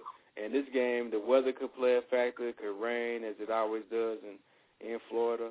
Uh, so this, I think, is going to be a really, really good, interesting game. A good game to have on uh, Sunday night. Um, and then uh, Monday night we have um, another divisional game. It's going to be huge. The winner of this game is actually going to be leading the NFC North, both 2 and 0 teams. That's the Green Bay Packers uh, going into Soldier Field to play the Chicago Bears. Now, this is a good game, a good game to pick right here. This could really make or break your picks right here. This Green Bay and Chicago game. So, uh, Royce, I'm gonna give you the floor. I'm gonna let you pick this one here. You like the Packers or do you like the Bears? You know, right now I look for the Packers. You know, they were my pick to go to playoffs. I think Aaron Rodgers is one of the top three or four quarterbacks in the league. Uh, Donald Driver has always been a proven receiver. I got to go with uh, the Green Bay Packers. Rick, who you like in this game? Yeah, I'm gonna have to go with the Packers too. You know, I don't. I just don't think that Chicago team is really, you know, that good. I know they went out there and, and blasted the Cowboys, you know, in spurts, you know, but they did do enough to win the game. Um, Green Bay, I think, is just a better team. I don't think Aaron Rodgers is that high on the quarterback list. You know, while I do think he's, you know, somewhere in that top ten area, you know, he is pretty pretty good quarterback. But, you know, they got a solid defense out there, you know, so uh Green Bay is is gonna uh take that win. Now this is gonna be my upset pick right here. I'm going with the Bears uh, to win a home game, Soldier Field, and go wow. 3 0. Wow. Something about the Bears I saw when they played the Cowboys that I really, really like. I like Brian Urlacher back on the defense. I like what they're doing. And for those, and if you didn't know, Jay Cutler's actually leading the league in quarterback rate right now. So he's really playing a lot better than he played any time last season. And I think Devin Hester is coming to his own as a receiver. They got Johnny Knox. They got a defensive back. They got Matt Forte. And I think they really shocked us all uh, Monday night and beat the Packers. Because I don't think the Packers team was that good of a team. In me, in, we know in right. my honest opinion. We know right now. I think Aaron Rodgers' coming out party was against the Dallas Cowboys when Brett Favre went down. Am I, am I mistaken? That was true. That was true. Yeah, that's true. So you trying to and, say uh, if you if you feel that way, then you should be picking the Bears. And you said And- Jay Cutler had a breakout game last week. and and uh Jay Cutler had a good game against you all. But as you better know, Jay Cutler is prone to interceptions, and uh, I think that Green Bay defense uh, will probably pick him off or give him pressure. You know, I didn't see a lot of pressure from the Cowboys when they played Dallas. They had all day to throw. I don't think Green Bay gives them a chance to sit back in that pocket and pick them apart. And uh, I, I, I'm still gonna pick Green Bay. That's my pick. Yeah, I can't disagree with that. It's it's Green Bay, without question, Green Bay. Well, I'm going with the Bears, so this could make and break and separate us right here. Going it would be a surprise to me. Hey, Royce, there you go, right there, man. It's it's it's two on one right there. Yeah, it's third time uh, since we had the show. no, no, you you stole my Raiders a while ago. I mean, you stole put the Raiders on my list a while ago. yeah, well, we'll see. It, it, it'd be interesting uh, to see how this turns out. But of course, we all very well know on any given day, on any seven Sunday, anybody can beat anybody. So, uh, oh yeah, without question, you could be very well be eight and eight, you know, and uh, I don't see any one team dominating. So, uh, who knows? So I went out on a limb picking Cleveland. You know, uh, I could be right, I could be wrong. But like I said, on any given day, anybody can anybody, beat anybody. We really don't know. We're just kind of guessing. And we know how it's supposed to go, but y'all know how that works. Things don't always go the way you think they do. That's uh, true. And we still and we still got one more game uh, to pick the most important game on Sunday, and that's the Dallas and Houston game. This is going to be a tiebreaker game right here. So I need to hear your predict your um, predictions for the Dallas and Houston game, and also your score prediction as well, because we always do this. And I and I and I lost terribly. I told you, I told I told the world they were going to hit 34 points last week, and they didn't get even close to that. Uh, so uh, so let me uh, let me start it off. I got Dallas beating Houston in Reliant Stadium uh, for a game that's going to be a pretty high scoring game. I think I think it's going to come down to I'm to give them 28 points to 21 in favor of Dallas. Rick, who you like? I know you like the Cowboys. So give me a score. What you think the score is going to be? Yeah, I, I'm. You know, and I'm. I was pretty close to that. I'm thinking 27 to to, to 21. You know, but without question, the Cowboys. I think we need to get Royce's opinion on that. 27-17 Houston. Okay. I think y'all will. So, I, I think y'all score at least two touchdowns. Now, now, now the other three points of 17 questionable because of y'all kicker. I'm pretty sure he'll make one uh, then, but I'd like for Houston go 27 to 17 Houston. Well, I got 27 because we get we get four touchdowns and he missed one of the field goals. One of the uh, extra points. I said I said 27 to 21 because I think that I think the Cowboys will get uh, four touchdowns, but I think the um, kicker missed one of the uh, extra points. Uh, you think they're gonna get four touchdowns on kickoff and punt return, or you think the, the offense is gonna score? I mean, the offense is gonna do that. Our defense might even get one. Okay, all right. So it's two against one again. well, don't forget you still got the Texas fan that calls in every Tuesday. I know you're gonna call in uh, this Tuesday when we get the outcome for the game. So we're looking forward to that. But yeah, I want to thank uh, Rick. Thank you for coming on, man. You're always welcome on the show, as you know that. Um, and right on, right on. Your opinion all the time, well, especially going through the NFL picking games. So I thank you for that, man. Well, I have right a question on, for both of y'all for Rick Lee. I have a question for both of y'all for Rick Lee. Okay. Can I ask a question? Shoot. If Dallas Cowboys lose Sunday, does Wade Phillips keep his job? If the Dallas Cowboys lose Sunday, I think Wade Phillips will keep his job. Rodney? I think, I think Wade. I think Wade Phillips. I think Wade Phillips won't be there next year either way it go. Now, now, now, Jerry's not the type to pull the trigger during this. He's not the type to pull the trigger during the season. I don't think he'll do that. But stranger things have happened. And I, I said before earlier in the show, if If Jerry, if you get uh, Bill Cowher on the phone, Tony Dungy on the phone, Jon Gruden on the phone, you fire Wade right away. I'm sorry. It could be an hour before the game. It could be halftime. But get rid of them and bring one of these guys in if they're ready to come in here and coach. But I don't think any one of those guys uh, come into a team midway or start of a season and try to put anything together. They one of those guys that got to have a at least a training camp to get everybody familiar with their system. So with that said, I don't think he pulls the trigger if they go 0 and 3. But I don't think that Wade Phillips will be coaching his team next year, regardless of the outcome. That's even with a Super Bowl win. I don't think he'll be coaching his team next year, and that's that's just my opinion. Yeah, I mean, well, what is what what is he gonna do if he fires Wade? Then what? Go with Jason Garrett? Jason Garrett, man, just as much to blame as Wade. Okay, does he fire anybody?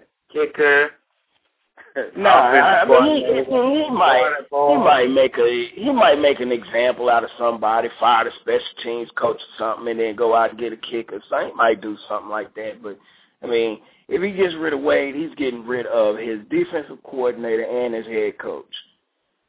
And Jason Garrett's going to have to lead the ship. It would make absolutely no sense for him to do that. You better get Cowher and tell Cowher to chill out for a minute and I'll give you some money as soon as this year is up. I don't care what happened, but I'll pay you, and you know I'll take care of you. Chill out.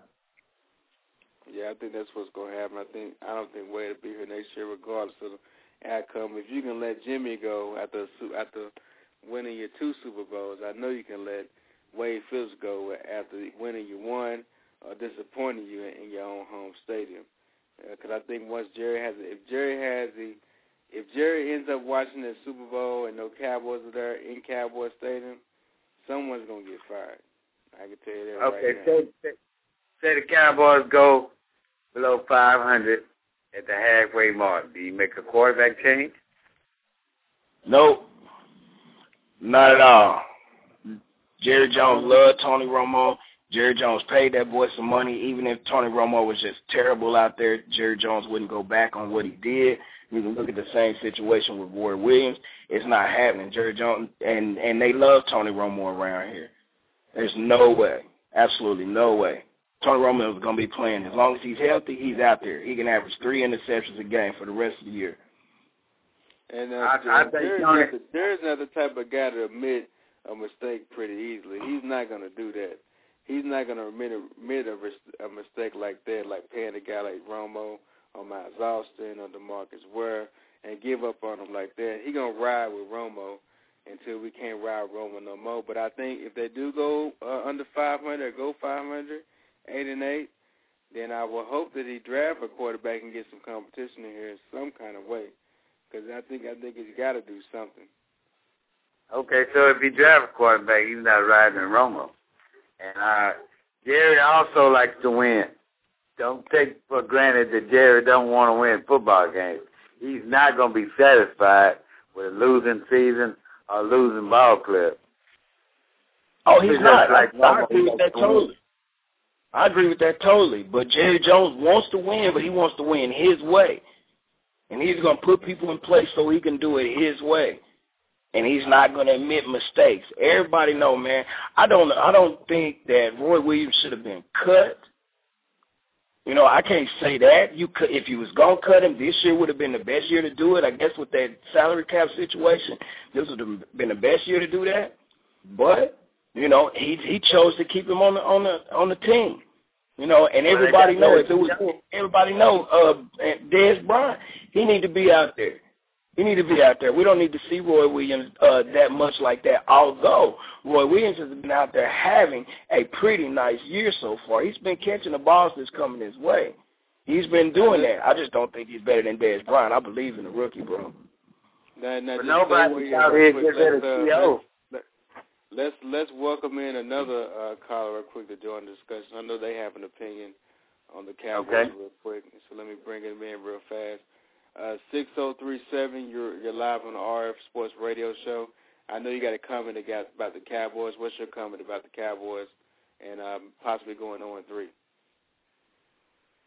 Well, I just put you like this, man. I I agree with the comment that was made that Jerry Jones wants to win his way.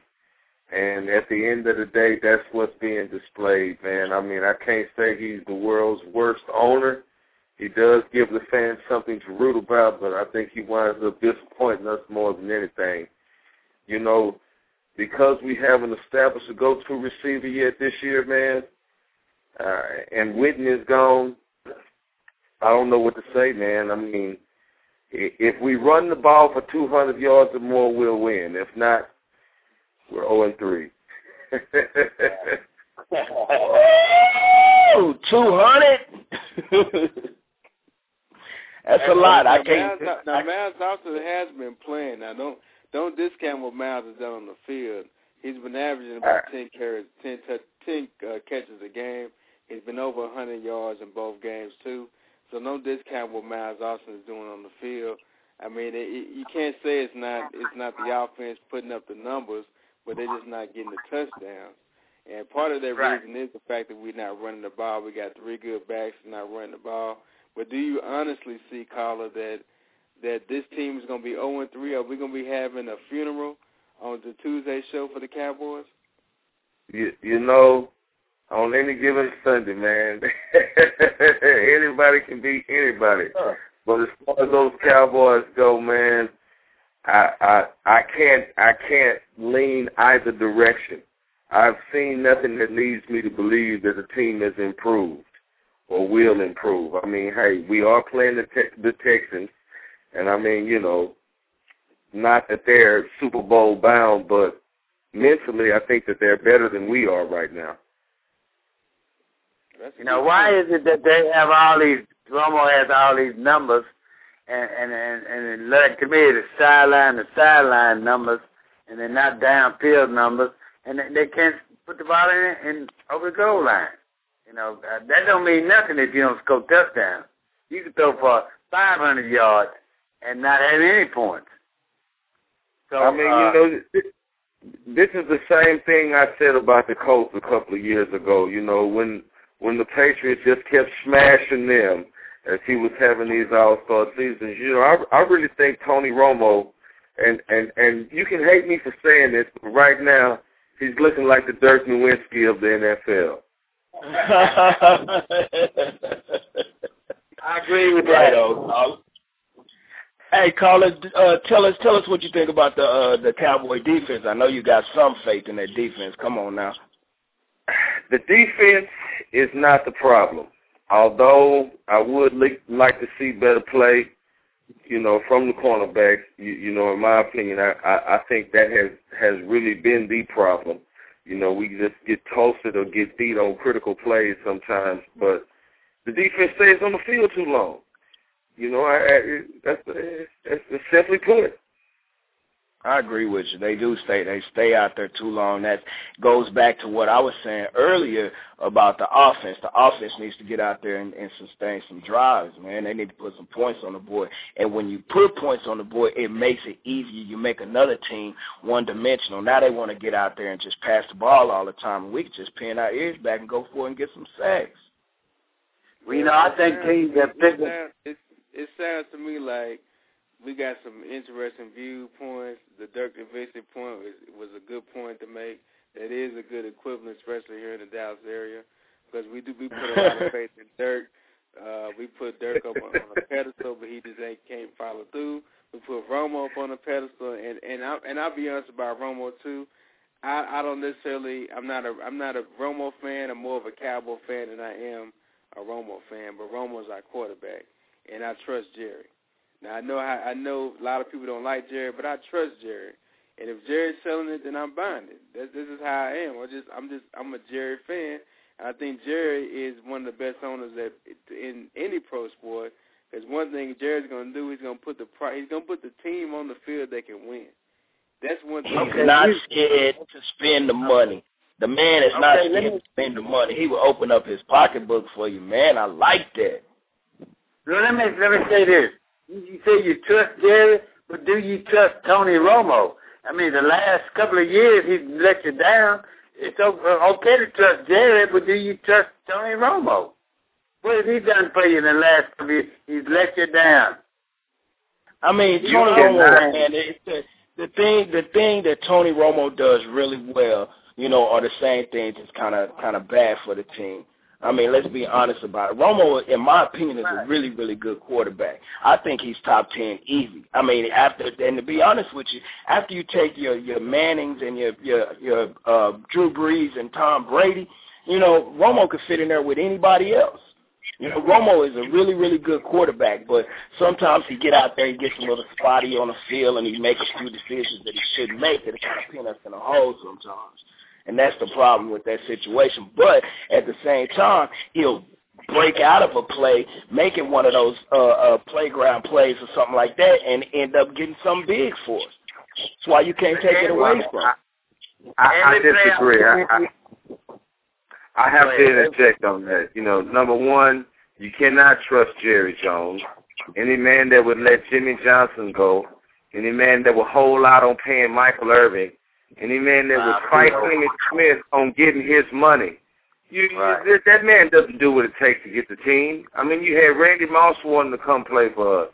You, I, I just personally feel like that Jerry Jones is is is a little bit too intricately involved in every part of the Cowboys uh, playing playing on the field. You know, you you just stay in that box and you let the people that you hire do what they do. You don't come down And- and That's a destroy. point, That's a very good point. I agree with you there. I agree with you there totally. You know, I like Jerry Jones, the owner, but I don't like Jerry Jones, the GM. That's the way I look at it. Well, you know what? It looks like he has to come down to get the team motivated. Every time he come down, he's the only one on the sideline I see trying to fire up the team. And let me tell y'all something about Dallas history.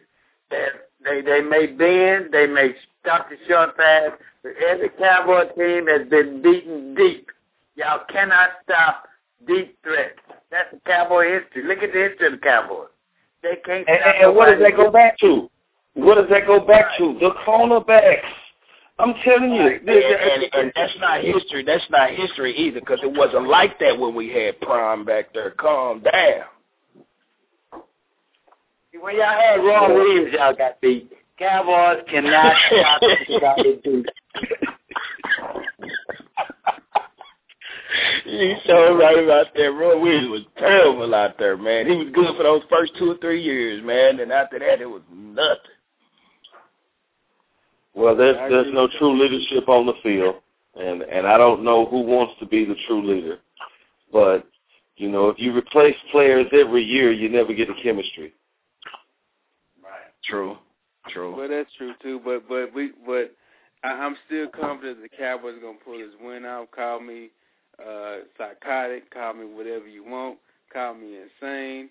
But I think they really make a statement in this game. I think all this all this talk. I think Tuesday we're gonna be talking about what they're gonna do next because they're gonna win this game. They're gonna have a statement game against the Texans. Because that's what this team does. This team, that's what this team does. They they're good at causing a panic on everybody, and then next thing you know, they win a big game. Then they win another. Big We game. just Then don't know which one gonna game. show up. That's it. That's it. But I think they're gonna show up. I think they I think they know they have to show up this time. I think I think you got players calling players meetings. You got uh Wade Phillips coming on the air today saying he he knows it's a nine one one situation. Everyone knows there's something's got to be done. So I think we get their best effort on Sunday. I think we get a W. Period. And I hope Jerry comes on the sideline and stay down there the whole damn game. I hope he does, because ain't nothing like having Yeah. the pressure of the person that writes your check in your face. Ain't nothing like that kind of pressure. So I hope he come down there and say the whole damn game. I hope he calls some plays too. But that's not what Now, I I heard would say the whole game. He ain't gonna would stay the whole game. for We know Jerry. He got to make his grand entrance. I would take a bullet for the Cowboys, but I would not bet the house mortgage on them winning this game. Right. You had I heard players today saying they're not worried. And you hear the guys laughing in the background. I mean, you know what kind of attitude they? Yeah, you should be worried. There's something wrong with you. Yeah, know, you it's should be worried a We're gonna question. get it together attitude. You know, I. I This ain't no it's- gimme it's- game. Right. This is not a gimme game. The Cowboys got. The Cowboys need to go out there and take that game. I just think the Cowboys can do it. But then, you know, I have to be real with y'all. I mean, that's that's both my mind and my heart. You know, I'm gonna always go with the Cowboys in this situation. You know, I just think the Cowboys got they they they got too many good players, man. They they one of these days it's gonna click. I just hope it's not too late. And when it click, it's gonna be a wrap. It's gonna be a wrap. I'm see. telling y'all. See. It's gonna be a good game. I know all of us gonna be watching. The whole world gonna be watching. Uh, we, I, but I want to thank everybody for calling in on the show today. That's our time. Now, y'all make sure y'all tune in on Tuesday and Thursdays from 9 to 11, same time, same channel. I want to thank our callers for calling in. Rick, I want to thank you for calling in. Big shout out to Icebreaker Productions. Y'all check out their uh, radio show, too. There's some partners of ours. Or check out their site, Icebreaker, icebreakerproductions.com. Check that out, too. But thank y'all for tuning in. We see y'all on Tuesday when the Cowboys win. And uh, go Cowboys. And uh, we signing off from uh, RF Sports Radio Show. See y'all next week.